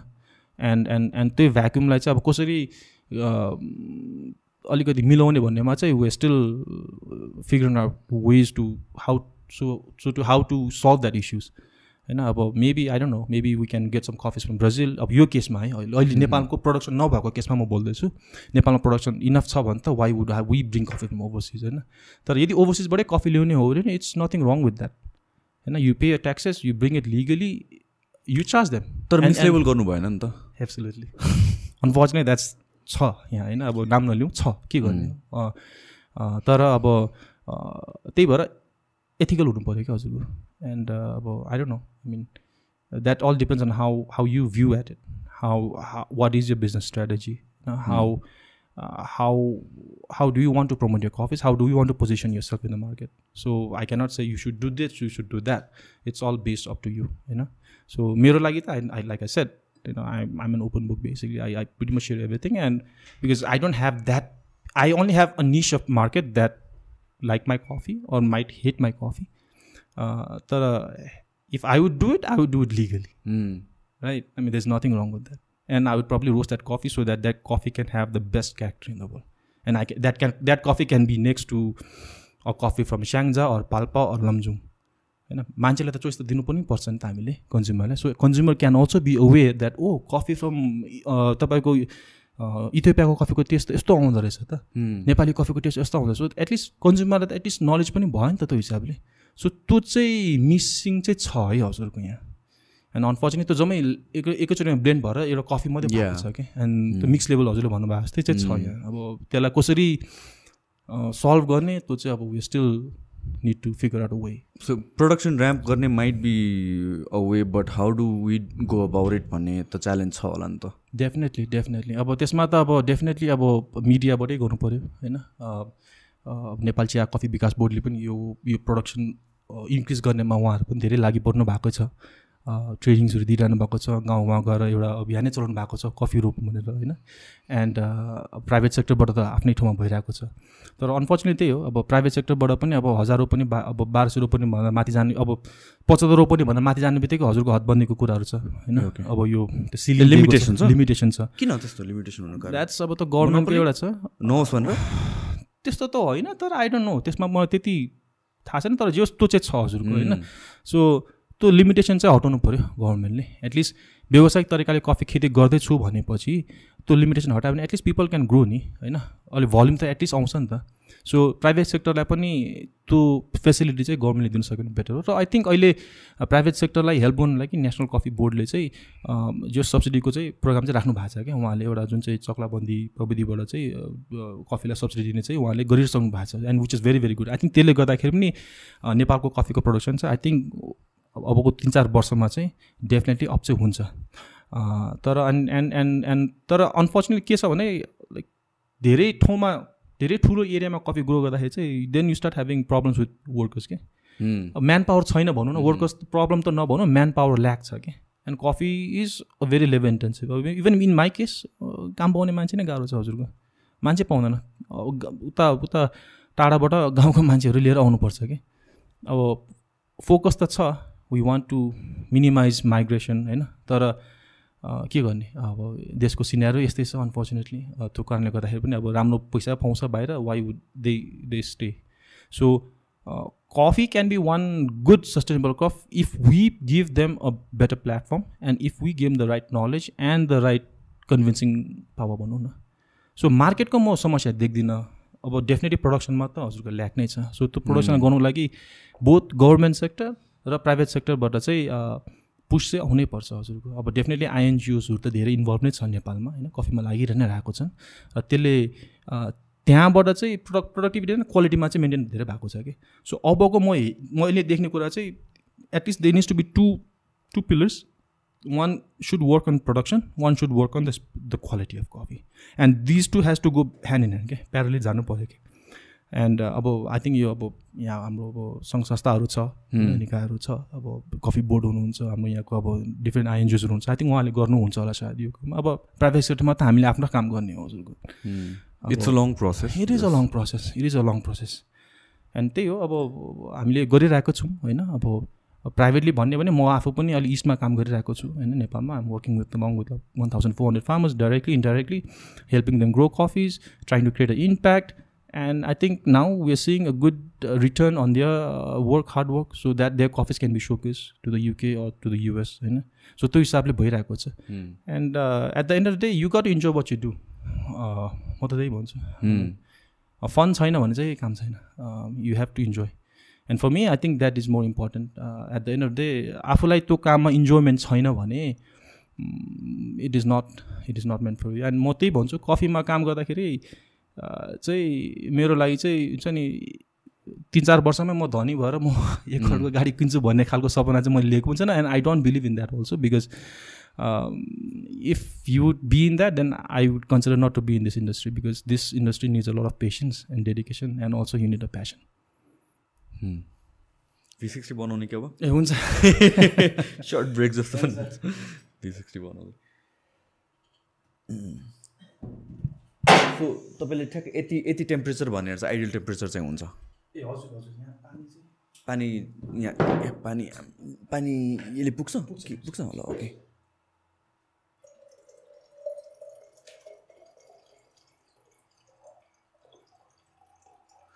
सो डिफ्रेन्ट मेथड्सको लागि डिफ्रेन्ट स्पेसिफिक टेम्परेचर हुन्छ? हजुर हजुर। सो भी सिक्सटीको लागि चाहिँ नर्मली हामीले चाहिँ अब रेसियो मैले यो रेसियो खेल्दाखेरि चाहिँ हजुरको अहिले चाहिँ I think eighteen grams in हो मेरो। So eighteen grams in and I think um taking it out around three hundred grams out so लफली around one to sixteen ratio 1 to 16 होइन? सो त्यो रेसियोमा चाहिँ मैले ब्रु गर्छु। एन्ड सिन्स यो कफी चाहिँ अलिकति अलिकति मिडियम लाइटमा छ।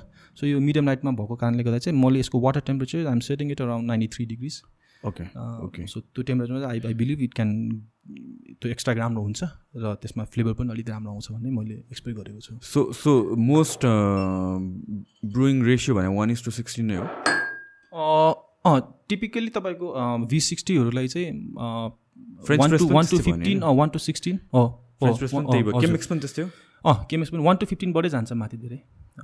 तर अब एस्प्रेसोहरू त डेफिनेटली लोमै खेल्नु पऱ्यो स्केलमै होइन? तर टिपिकली तपाईँको V sixty French press Chemex होइन इत्यादिहरू चाहिँ तपाईँको अलिकति हायर रेसियोमा खेल्दा पनि अबाउट मोका पट कति एक्सपेक्ट गर्ने? मोका पटको चाहिँ हेर्नै पर्ने हुन्छ। मोका पटको त आई थिङ्क त्यहाँ रेसियो नै रेसियो भन्दा पनि आई थिङ्क तपाईँको त्यो कोन हुन्छ त्यो कोनमा कफी राख्ने अनि त्यहाँ एउटा लेभल हुन्छ तपाईँको जुन चाहिँ ग्यास जाने त्यो पानीको भेपर जाने सो त्यसमा मात्रै त्यो लिमिट्समा तपाईँले पानी हाल्नुहुन्छ तर तर निस्किँदाखेरि सबै निकाल्न खोज्नु हुँदैन अरे। त्यो स्पटरिङ भएपछि रोक्नुपर्छ नि त। यस यस ओभर एक्सट्राक्ट हुन्छ। एक्ज्याक्टली त्यही भएर हजुरको ठ्याक्कै त्यो जब पानी आउन थाल्छ माथिबाट त्यतिखेर चाहिँ तपाईँले ठ्याक्कै त्यो मोकापट निकालेर एउटा चिसो पानीको धारामा हालिदिइहाल्ने। So to to stop that extraction के किनकि ओभर एक्सट्र्याक्ट भइदिन्छ नि तपाईँको कफी तितो भइदिन्छ कि मेरो चाहिँ आइडियली चाहिँ around seventy to ninety gram जति चाहिँ थ्री कप मोका पटबाट चाहिँ सेभेन्टी ए हजुरको three cup moka pot three cup okay seventy ठ्याक्क वान कपको लागि हुन्छ क्या त्यो स्ट्यान्डर्ड होइन एकजना मान्छेलाई हो हो पुग्छ त्यसमा पानी हाल्नुहुन्छ होला त्यसमा डाइल्युट गर्नुहुन्छ it's be too too strong for you हजुर सो सेभेन्टी टू छ। सो यो अलिकति भएपछि। सो बेसिकली भी सिक्सटीको लागि चाहिने भनेको चाहिँ अब एउटा इन्भाइरोमेन्टमा नर्मली यति साह्रो फ्यान्सी चाहिँदैन। अब ग्राउन्ड कफी चाहियो होइन? अब यदि ग्राइन्डर छ भने फ्रेसली ग्राइन्ड गरेको बेटर भयो होइन? यदि ग्राउन्ड कफी छैन भने ग्राइन्डर छैन भने ग्राउन्ड कफीले पनि काम गर्छ। अनि बेसिकली बेसिकली भी सिक्सटीमा चाहिने भनेको यो कोन चाहियो? यसलाई हामी यो- हारियोको भी सिक्सटी कोन भन्छौँ। यो प्लास्टिकको पनि हुन्छ सेरामिकको पनि हुन्छ मसँग चाहिँ प्लास्टिकको छ। अनि पेपर चाहियो। अनि हजुरको केटल चाहियो पानी हाल्ने अब अब यही केटल चाहिन्छ भने छैन जो यस्तो खालको केटल चाहियो कि जसमा चाहिँ तपाईँको पानीको फ्लोको कन्ट्रोल होस्। गुजनेक चाहिँ हुनै पऱ्यो सबैमा प्रायः? गुज्नेक भएको राम्रो। भएको राम्रो, राम्रो। गुज्नेक भयो भने you have more control over यो फ्लो होइन? नाउ नाउ सर्टन केमेक्सहरू भयो भी सिक्सटीहरूमा पनि यो फिल्टर चाहिँ पेपरवाला फिल्टर नभएर त्यो मेसवाला मेटलको हुन्छ नि। Does it make difference yes yes it does paper फिल्टरमा चाहिँ हजुरको कफीको क्ल्यारिटी चाहिँ एकदम राम्रो हुन्छ क्या? एकदम क्लिन हुन्छ अनि you have more clarity of the coffee okay so it's like seeing yourself in a very clear mirror that sort of हुन्छ नि रेफरेन्स के मैले भन्दाखेरि चाहिँ। र स्टिल मेसमा गर्दाखेरि डेफिनेटली कफी मिठो हुन्छ। तर कफीको बडी फेरि यसमा यस यसमा गर्दाखेरि चाहिँ हजुरको कफीको बडी जुन चाहिँ माउथफिल चाहिँ एकदम अलिकति थिन हुन्छ भने स्टिल मेसबाट गरेकोमा चाहिँ माउथफिल चाहिँ अलिक हेभी हुन्छ क्या सिरपी हुन्छ। So that is in between भनौँ न फ्रेन्च प्रेसको फ्रेन्च प्रेस र यो पेपरको इन बिट्विन जस्तो यु क्यान हो भन्दा हुन्छ okay. डेफिनेटली सो मेस पनि राम्रो हो होइन? मेसको राम्रो पार्ट भनेको त यु क्यान क्लिन इट होइन? अनि रियुज गर्नु मिल्यो नि। अब पेपर त वान टाइम हो सो सो एक्ज्याक्टली सो त्यो हिसाबले मेस अ, मेसको त डेफिनेटली एउटा राम्रो पार्ट भनेको you can use it anywhere सजिलो पनि छ। अनि र त्यसको कफीबाट त्यसबाट आएको कफी मिठो पनि हुन्छ मलाई मिठो लाग्छ स्विटनेस राम्रो हुन्छ फेरि। र खालि एउटा ड्रब्याक भनेको त्यसमा चाहिँ अलिअलि सिल्ट बस्दिन्छ। होइन एन्ड अब एसिडिटी मेरो लागि चाहिँ अलिक घट्छ त्यसमा चाहिँ। र यसमा चाहिँ अब एसिडिटी हाई हुन्छ बडी अलिकति लो हुन्छ। अब त्यो हिसाबले हामीले डिस्टिङ्विस गर्छौँ भनौँ न। त्यो त प्रेफरेन्सकै कुरामा पऱ्यो आखिर? मैले यहाँ चाहिँ अब first the way I do it is I pretty much wet my filter paper होइन। फिल्टर पेपर यसरी वेट गर्छु। किनकि यो फिल्टर पेपरलाई वेट गरेन भने हजुरको कफीमा त्यो पेपरी टेस्ट। आउँछ सो एउटा ग्लास के ल्याइदेऊ न। यसमा ल भाइ यसैमा हालिदिनु होइन त तपाईँलाई चाहिन्छ नि त फेरि। यसमै हालिदिनु भए पनि हुन्छ। ठिक छ।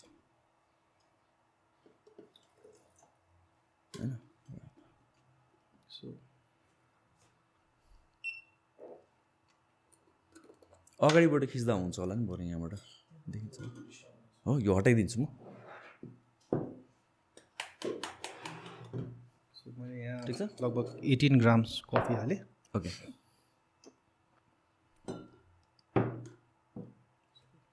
सो मेरो water temperature is around ninety three Celsius so म यसलाई जेरो गर्छु। And now I will start my timer and start pouring so यो हजुरको कफी चाहिँ अलिकति फ्रेस छ। सो म ठ्याक्कै फोर्टी डिग्रिजमा चाहिँ म यसलाई ब्लुम गराउँछु। सो. रफली अबाउट ट्वेन्टी फाइभ सेकेन्ड जति राख्छु At the same time, I'll just try to stir it a little bit. So there is no clumps. And coffee is evenly तपाईँको पानी जम्मै ठाउँमा जाओस् भनेर एजिटेट गर्छु and right at thirty second I'll start pouring so मेरो and weight भनेको three hundred grams and time भनेको three minutes okay this is हल्का टेक्निकल है यो यसमा गर्दा चाहिँ फेरि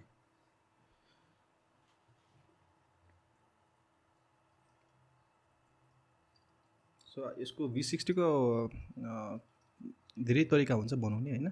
so high pour low pour गर्न मिल्छ हजुरले अब स्ट्याटिक प्रो पनि गर्न मिल्छ होइन? कसै कसैले छानेको सो आफ्नो आफ्नो स्टाइल हुन्छ र आफ्नो आफ्नो स्टाइलमा धेरै तरिकाको तपाईँले कफीको बडीलाई इन्हान्स गर्ने कि एसिडिटीलाई अगाडि देखाउने कि सो त्यो गर्नु मिल्छ यसमा। सो मैले चाहिँ अहिले यो कफीमा चाहिँ I'm trying to enhance more of the acidity होइन? अलिकति एसिडिटीलाई अलिक इन्हान्स गर्दैछु। So hopefully I don't know if I can achieve that तर लेट्स चाहिँ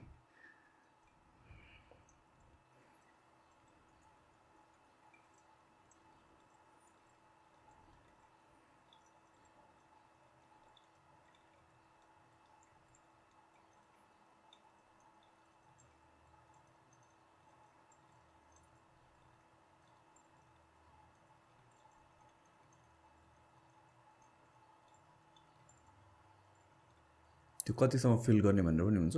हजुर बिस्तारै अल द वे माथिसम्म लग्दा हुँदैन। मिल्छ तर एकैचोटि गर्नु मिल्दैन। बिस्तारै। किनकि if I look at it um going एकदम मैले सर्कल गर्दै गर्दै भित्र जान्छु सो बाहिर पनि जान्छु कि so yin yang motion like बाहिर बाहिर- बाहिरबाट भित्र फेरि भित्रबाट बाहिर लाने चाहिँ Hmm. So very much little छ ग्राम जति माथि गयो तर इट्स ओके सो म यसरी रेस्ट गरिदिन्छु okay and coffee so like लगभग तिन मिनटमा आई थिङ्क हाम्रो कफी चाहेको जति लुजमा आउँछ होला.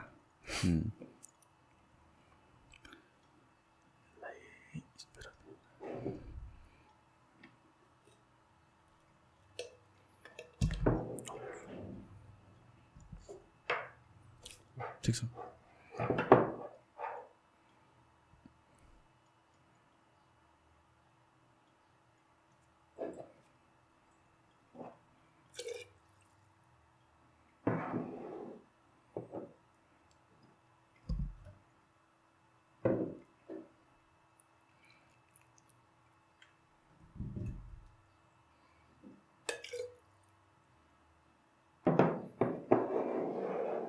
okay so right at three minutes म यो निकालिदिन्छु। अनि त्यसपछि हल्का स्टेयर गर्छु। सो हाम्रो एउटा बानी चाहिँ के छ भने हामी नेपालीको चाहिँ we tend to drink everything so hot के? कफी चाहिँ धेरै तातोमा खानु हुँदैन कि अलिकति सेलाउनु दिनुपर्छ राम्रो कफी चाहिँ it always like better coffees with always taste better and better as it as it cools down कि? So let it cool down don't rush okay. बिस्तारै खाने अलि अलि अलिकति धेरै तातो हुन्छ। अलिक बिस्तारै खायो भने यसको कफीको जुन चाहिँ इट ओपन अप भनौँ न coffee open up like just like wine.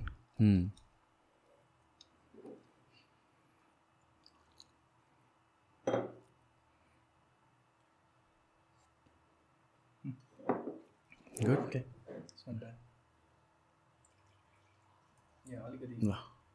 आफ्नो एक्सपिरियन्स हेर्नुहोस्। लाइट हुन्छ है तर? Yeah it is like yes अब कुन पार्ट अफ द डेमा तपाईँले खाइरहनु भएको छ त्यसले पनि फरक पर्छ। So I mean this is मेरो लागि this is good so brewing मेथडले caffeine कन्टेन्टलाई एक्सट्र्याक्सनलाई एफेक्ट गर्छ? गर्छ गर्छ. एक्सट्राक्सनले इफेक्ट गर्छ definitely so this this would be like less caffeine compare to so typically speaking हजुरको अ, हाम्रो एउटा आई थिङ्क मिसकन्सेप्सन के छ भन्दाखेरि dark roast would have more caffeine भन्ने एउटा छ नि। Actually it's the opposite yeah exactly lighter roast has more caffeine right right dark रोस्टमा त्यति क्याफिन हुँदैन because pretty much everything is burn down so so yeah I mean फरक पर्छ तर अब तपाईँले तपाईँको यदि एक्सट्र्याक्सन तपाईँको वेल एक्सट्र्याक्टेड छ भने अब क्याफिन त अब it's it's very I mean these lot of things attach with caffeine के? अब कन्टेन्ट यति हो भने त हो, तर मैले पनि लाइक टप अफ हेड मैले मैले पनि बिर्सेँ कि कति क्याफिन हुन्छ भनेर। तर for me it's it's a sweet coffee so अरेबिकामा चाहिँ वान पोइन्ट फाइभ पर्सेन्ट हुन्छ भनेर भन्छ बट देन एक्सट्र्याक्ट सबै त हुँदैन। हुँदैन। गर्ने बेलामा। सो मेथड अनुसारले zero point seven percent to one पर्सेन्टसम्म maximum होला भनेर हजुर हजुर हजुर त्यस्तैमा हुन्छ होला। सो इफ वान पर्सेन्ट हो भने फिफ्टिन ग्राम ग्राउन्ड युज गरेछ भने that's like hundred fifty mg तर मोस्ट लाइकली त्यति हुँदैन होला डिपेन्डिङ अपन द मेथड हजुर हजुर। म म चाहिँ अहिले हजुरलाई थाहा दिएर म। म अहिले खोजिरहेको चाहिँ यो नै हो कि। मेरो कन्सर्न के भइरहेछ भनेपछि त्यो बेसी क्याफिन नहोस् भनेर कि दिनभरिमा। ए अब 400 कति कप लिनुहुन्छ हजुरले कफी दिनमा?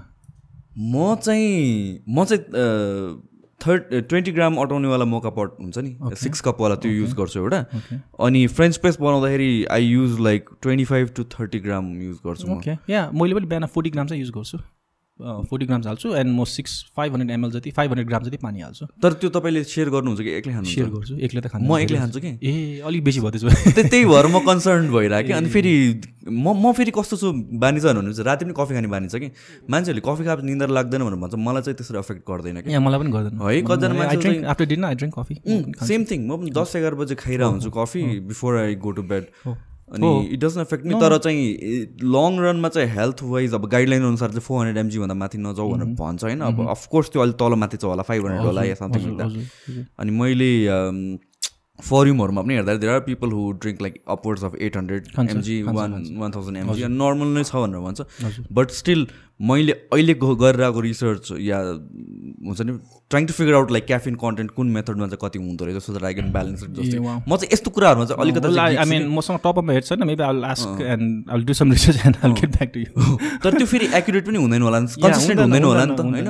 त्यो रोस्ट कसरी रोस्ट गरेछ कस्तो बिन्स हो कसरी धेरैमा फरक पर्छ। धेरै छ धेरै भेरिएबल्सहरू छ एब्सोल्युटली सो त्यही हुन्छ भन्ने त छैन।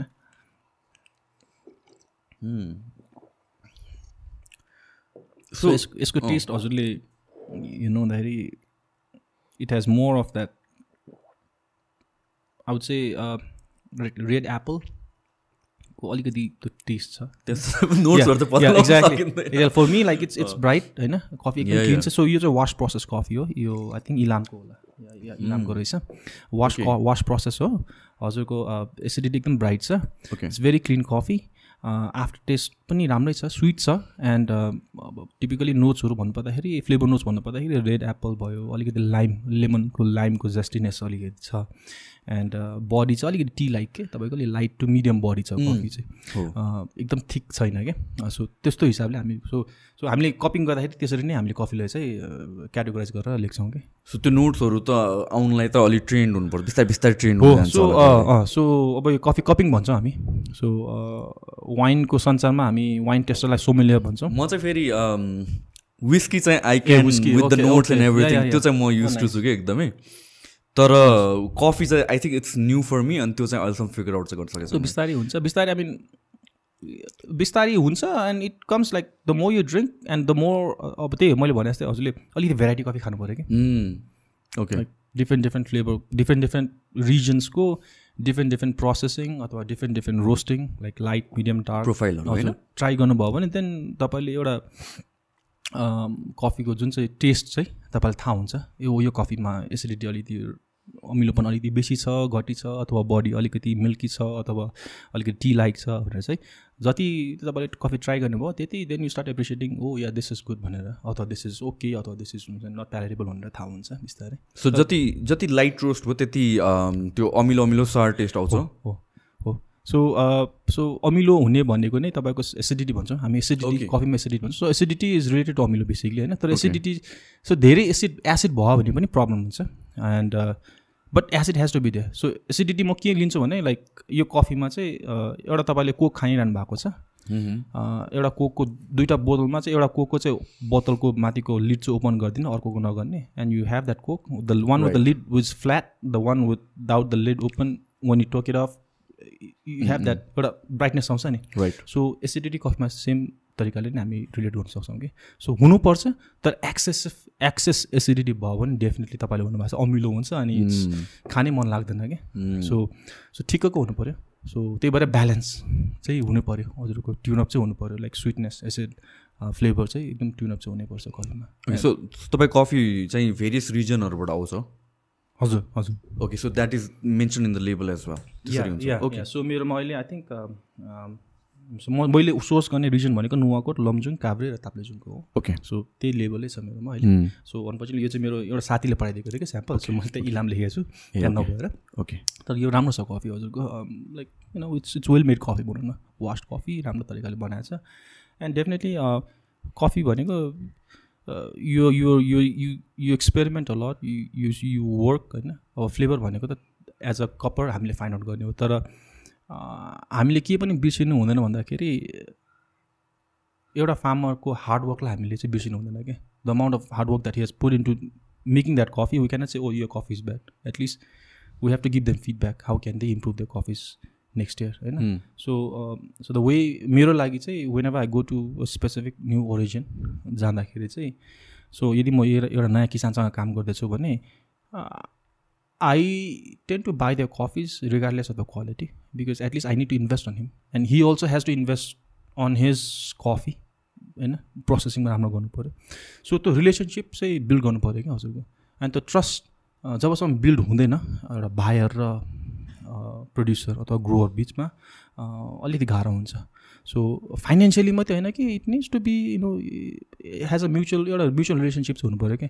एन्ड मेरो लागि चाहिँ that is more important that relationship is more important so so त्यही रिलेसनसिपलाई नै रेस्पेक्ट गरेर नै I I buy and I try to मैले चाहेको जति चाहिँ म म त्यो कफीलाई चाहिँ विदेशी बजारमा पनि सोकेस गर्छु क्या। सो मेरो लागि Lekali might be just one company but for me I think the happiest person the happiest I would be is probably the day I showcase their coffee as their coffee क्या not mind in the international market so at least I would just be intermediate between तर at least that is something that they achieve नि so यो चाहिँ अहिले international मार्केटमा चाहिँ this is the current say trend पनि भनौँ तर and this is the way it has to be like that because the reward has to go back to the farmers के and unfortunately that is not happening because there so many so call middle man in between in the value chain. That is messing up the whole thing. So मेरो लागि चाहिँ that is more important to to give that level of respect and to give that platform to this farmers so तपाईँको mostly international मार्केटमा demand चाहिँ कहाँ छ? मेरो युएसमै हजुर ए युएस नै हो? हजुर okay other than युएसहरू US other than US Japan UK Taiwan छ। हजुरको अलिअलि। ओके छ। तर यहाँ आई मिन भल्युमै पुग्दैन गाह्रो छ। अनि मान्छेहरूले तपाईँको यो ठ्याक्कै यो रिजनको कफी चाहिन्छ भनेर पनि भन्छ भन्छ ए? I have a specific buyer who only wants coffee from Nuwakot छैन कफी के गर्ने अहिले? गाह्रो छ। नेपालमा पनि सर्कुलेट हुन्छ तपाईँको? या या या। सो बायर्सहरू छ। राम्रो बायर्सहरू नै छ भन्नु पर्ला। एन्ड त्यही हो मैले हजुरलाई भने जस्तै अब एभ्री बायर इज डिफ्रेन्ट होइन? अब मेरो लागि अनलाइन हुने बायर मैले खोज्ने हो नि त। So I can not sell my coffee to मैले मेरो कफी स्टार बक्सलाई सेल गर्न सक्दैन बिकज उहाँहरूको भल्युमको डिमान्ड मैले फुलफिल गर्नै सक्दैन। होइन? मैले बेच्ने कफी भनेको पिपल हु डेफिनेटली अब लाइक नेपाल होइन? स्टोरी राम्रो छ। र people who have the common vision के? जुन चाहिँ एग्रो इकोलोजीलाई प्रमोट गर्ने सस्टेनेबिलिटी फ्याक्टरलाई प्रमोट गर्ने giving back to the farmers giving back to the community त्यो हिसाबको बायर्सलाई चाहिँ it clicks So I wouldn't sell a coffee to a buyer who is dealing in big volumes, containers and containers of coffee. So त्यो मेरो लागि right fit नै हुँदैन कि सो एभ्री मैले अघि भने जस्तै every coffee has is own home भने जस्तै मेरो लागि maybe that might not be the right fit मेरो लागि a coffee roaster based in San Francisco just promoting specialty coffee in small bags that might be a buyer because he's he's making that impact back to the farm also by buying directly from the farmers so त्यस्तो चाहिँ मेरो लागि right so it is also buyer dependent भन्छु म चाहिँ। So coffee मात्रै भएर पनि भएन। You need to understand who your market is also first of all होइन मैले मेरो कफी अब अघि मैले हजुरलाई वास कफी र नेचुरल कफीको बारे भने वास कफी मेरो यदि मैले मेरो कफी नेचुरली बनाएँ भने त्यो कफी मेरो युएसको बायालाई प्यालेटेबल नहुन सक्ला। Because that coffee can be too fruity too fermenty होइन त्यो राइट फिट नहुन सक्ला। तर त्यही कफी मैले मेरो चाइनिज चाइनाको बायरलाई दियो भने they would be happy to buy that coffee because they want that fermenty taste they want that so it is also culturally align के आफूले के खान्छ र कस्तो कस्तो तरिकामा हुर्केको त्यसमा फरक पर्छ। अब लाइट रोस्ट कफीको रोस्टको कुरा गरौँ न गर्दाखेरि अघि हामीले light roast coffee for example तपाईँको नर्डिक कन्ट्रिजहरूमा जानुभयो भने त्यही only like light roast coffees के ओके उहाँहरूले ठाकुर खानु हुँदैन। अनि कहिलेकाहीँ कफी एकदम अमिलो पनि हुन जान्छ। तर that is the way they like it so त्यो हिसाबले you need to also understand as a producer or as an exporter or as a processor आफ्नो मार्केट कहाँ हो र आफूलाई कसरी पोजिसन गर्ने त्यो मार्केटमा त्यो चाहिँ आफूले पनि अलिक रिसर्च गर्नैपर्छ so you cannot be palatable to everybody and you can niche चाहियो। आफ्नो निस आफै एक्ज्याक्टली एक्ज्याक्टली एक्ज्याक्टली सो यो जुन हामीले होम ब्रुइङको एउटा कल्चर स्टार्ट भइरहेको छ मान्छेले गरिरहेको छ होम रोस्ट पनि गर्न मिल्छ कि मिल्दैन घरमै? मजाले मिल्छ मजाले मिल्छ। कसरी गर्छ रोस्ट सो होम रोस्टको लागि चाहिँ हजुरको अब डिफ्रेन्ट रोस्टिङ मेसिन्सहरू छ अहिले बजारमा। इलेक्ट्रिकल छ। एकदम एक्सपेन्सिभ हुन्छ होइन रोस्ट मसिनहरू त? या आई मिन एक्सपेन्सिभ त छ होइन? अब म छैन चाहिँ म भन्दिनँ। हजुरको आई मिन एक लाखदेखि आठ नौ लाख दस लाखै पर्छ मेसिनको अब स्टार्टिङ आउट चाहिँ एक लाख त पर्छ हजुरको एक लाख अभरै जान्छ। अहिले सानो एउटा छ तपाईँको एक सय ग्रामदेखि एक सय बिस ग्रामसम्म तपाईँले कफी रोस्ट गर्नु सक्नुहुन्छ इलेक्ट्रिक हो हट एयरले रोस्ट गर्छ। सो त्यसको तपाईँको लगभग एक लाख जति त पर्छ। वर्कआउट घरमै भएको सामानहरूमा प्यानहरूमा रोस्ट गर्नु मिल्छ मजाले मिल्छ मजाले मिल्छ। त्यही अब घरमा चाहिँ हजुरको चाहिँ अब रोस्टिङको चाहिँ कस्तो हुन्छ नि घरको प्यानमा चाहिँ गर्दाखेरि चाहिँ तपाईँको चाहिँ इट्स मोर कन्डक्टिभ के? तपाईँको हिट तपाईँको ग्यासको हिट आगोले चाहिँ तपाईँको प्यानलाई छुइरहेको हुन्छ नि त। त्यो चाहिँ डाइरेक्ट कन्डक्टिभ हिट भयो क्या सो त्यसले गर्दाखेरि चाहिँ तपाईँको कफीमा चाहिँ तपाईँले चाहेको जतिको रोस्टिङ चाहिँ गर्नु सक्नु हुँदैन बिकज तपाईँको coffee will be prone to lot of scorching के? तपाईँको डढ्नु सक्छ कफी कन्सिस्टेन्सीको कुरा पनि आयो होला डिफ्रेन्ट पार्ट अफ द कफीमा हो हो ओके ओके हो होइन? एन्ड होम रोस्टर्सहरू छ हजुरको। धेरै छ नेपालमा। आई थिङ्क अहिले काठमाडौँमा धेरै होम रोस्टर्सहरू पनि आइरहेको छन् जहाँले सानो सानो भाडाले यसरी यसरी घुमाएर। ब्यारलमा पनि गर्छन्। सो यहाँ आई मिन तर आई मिन डेफिनेटली अब हायर एन्डमा जानुभयो भने त दिस एक्सपेन्सिभ रोस्टर्स अफकोर्स होइन? तर प्यानमा पनि कफी चाहिँ भुटेर चाहिँ डेफिनेटली बनाउन सकिन्छ। एटलिस्ट कफीको टेस्ट बुझ्नको लागि प्यानबाटै सुरु गर्दाखेरि पनि the is no problem with it and as you progress you can start experimenting with a lot of different roasting machines. Okay. So what is next for Lekali Coffee? Wow.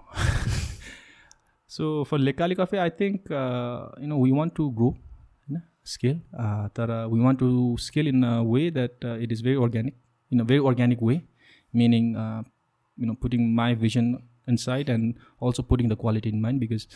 Uh, coffee मेरो लागि के लाग्छ भने coffee बेच्न सजिलो छ तर to be consistent over the years that is the hardest part and and and this is where I want to focus on to be more consistent and to provide more quality coffees to all of my coffee buyers, coffee consumers, and also at the same time creating more impact and uh, having a positive, you know, making a positive change in the whole coffee community all over I think um, आज यतिकैमा end गर्नु पर्ला I think this would be a very fruitful episode for lot of coffee. किक्सहरू and I, I I don't know. I don't know. I hope I I don't know. I might made, I might have made a lot of mistakes. So मलाई चाहिँ रमाइलो नै भयो no, I- thank you, thank you for having me. I think uh, you know gives me a immense pleasure to that तपाईँहरू जस्तो मान्छेले पनि यहाँ कफीमा यस्तो इन्ट्रेस्ट दिइरहनु भएको रहेछ and and happy to know and I think Nepali coffee कम्युनिटीलाई we need more people and and and to to be in this coffee and हुन्छ नि सेक्टर एनी सेक्टर फार्मिङ होस् ब्रुइङ होस् इभेन्चुली खानुमा त चाहिहाल्यो हामीले and it is just you know we are just like I said हामी explore गर्दैछौँ so we still in infant stage we still have long way to go so हुन्छ नि so and yeah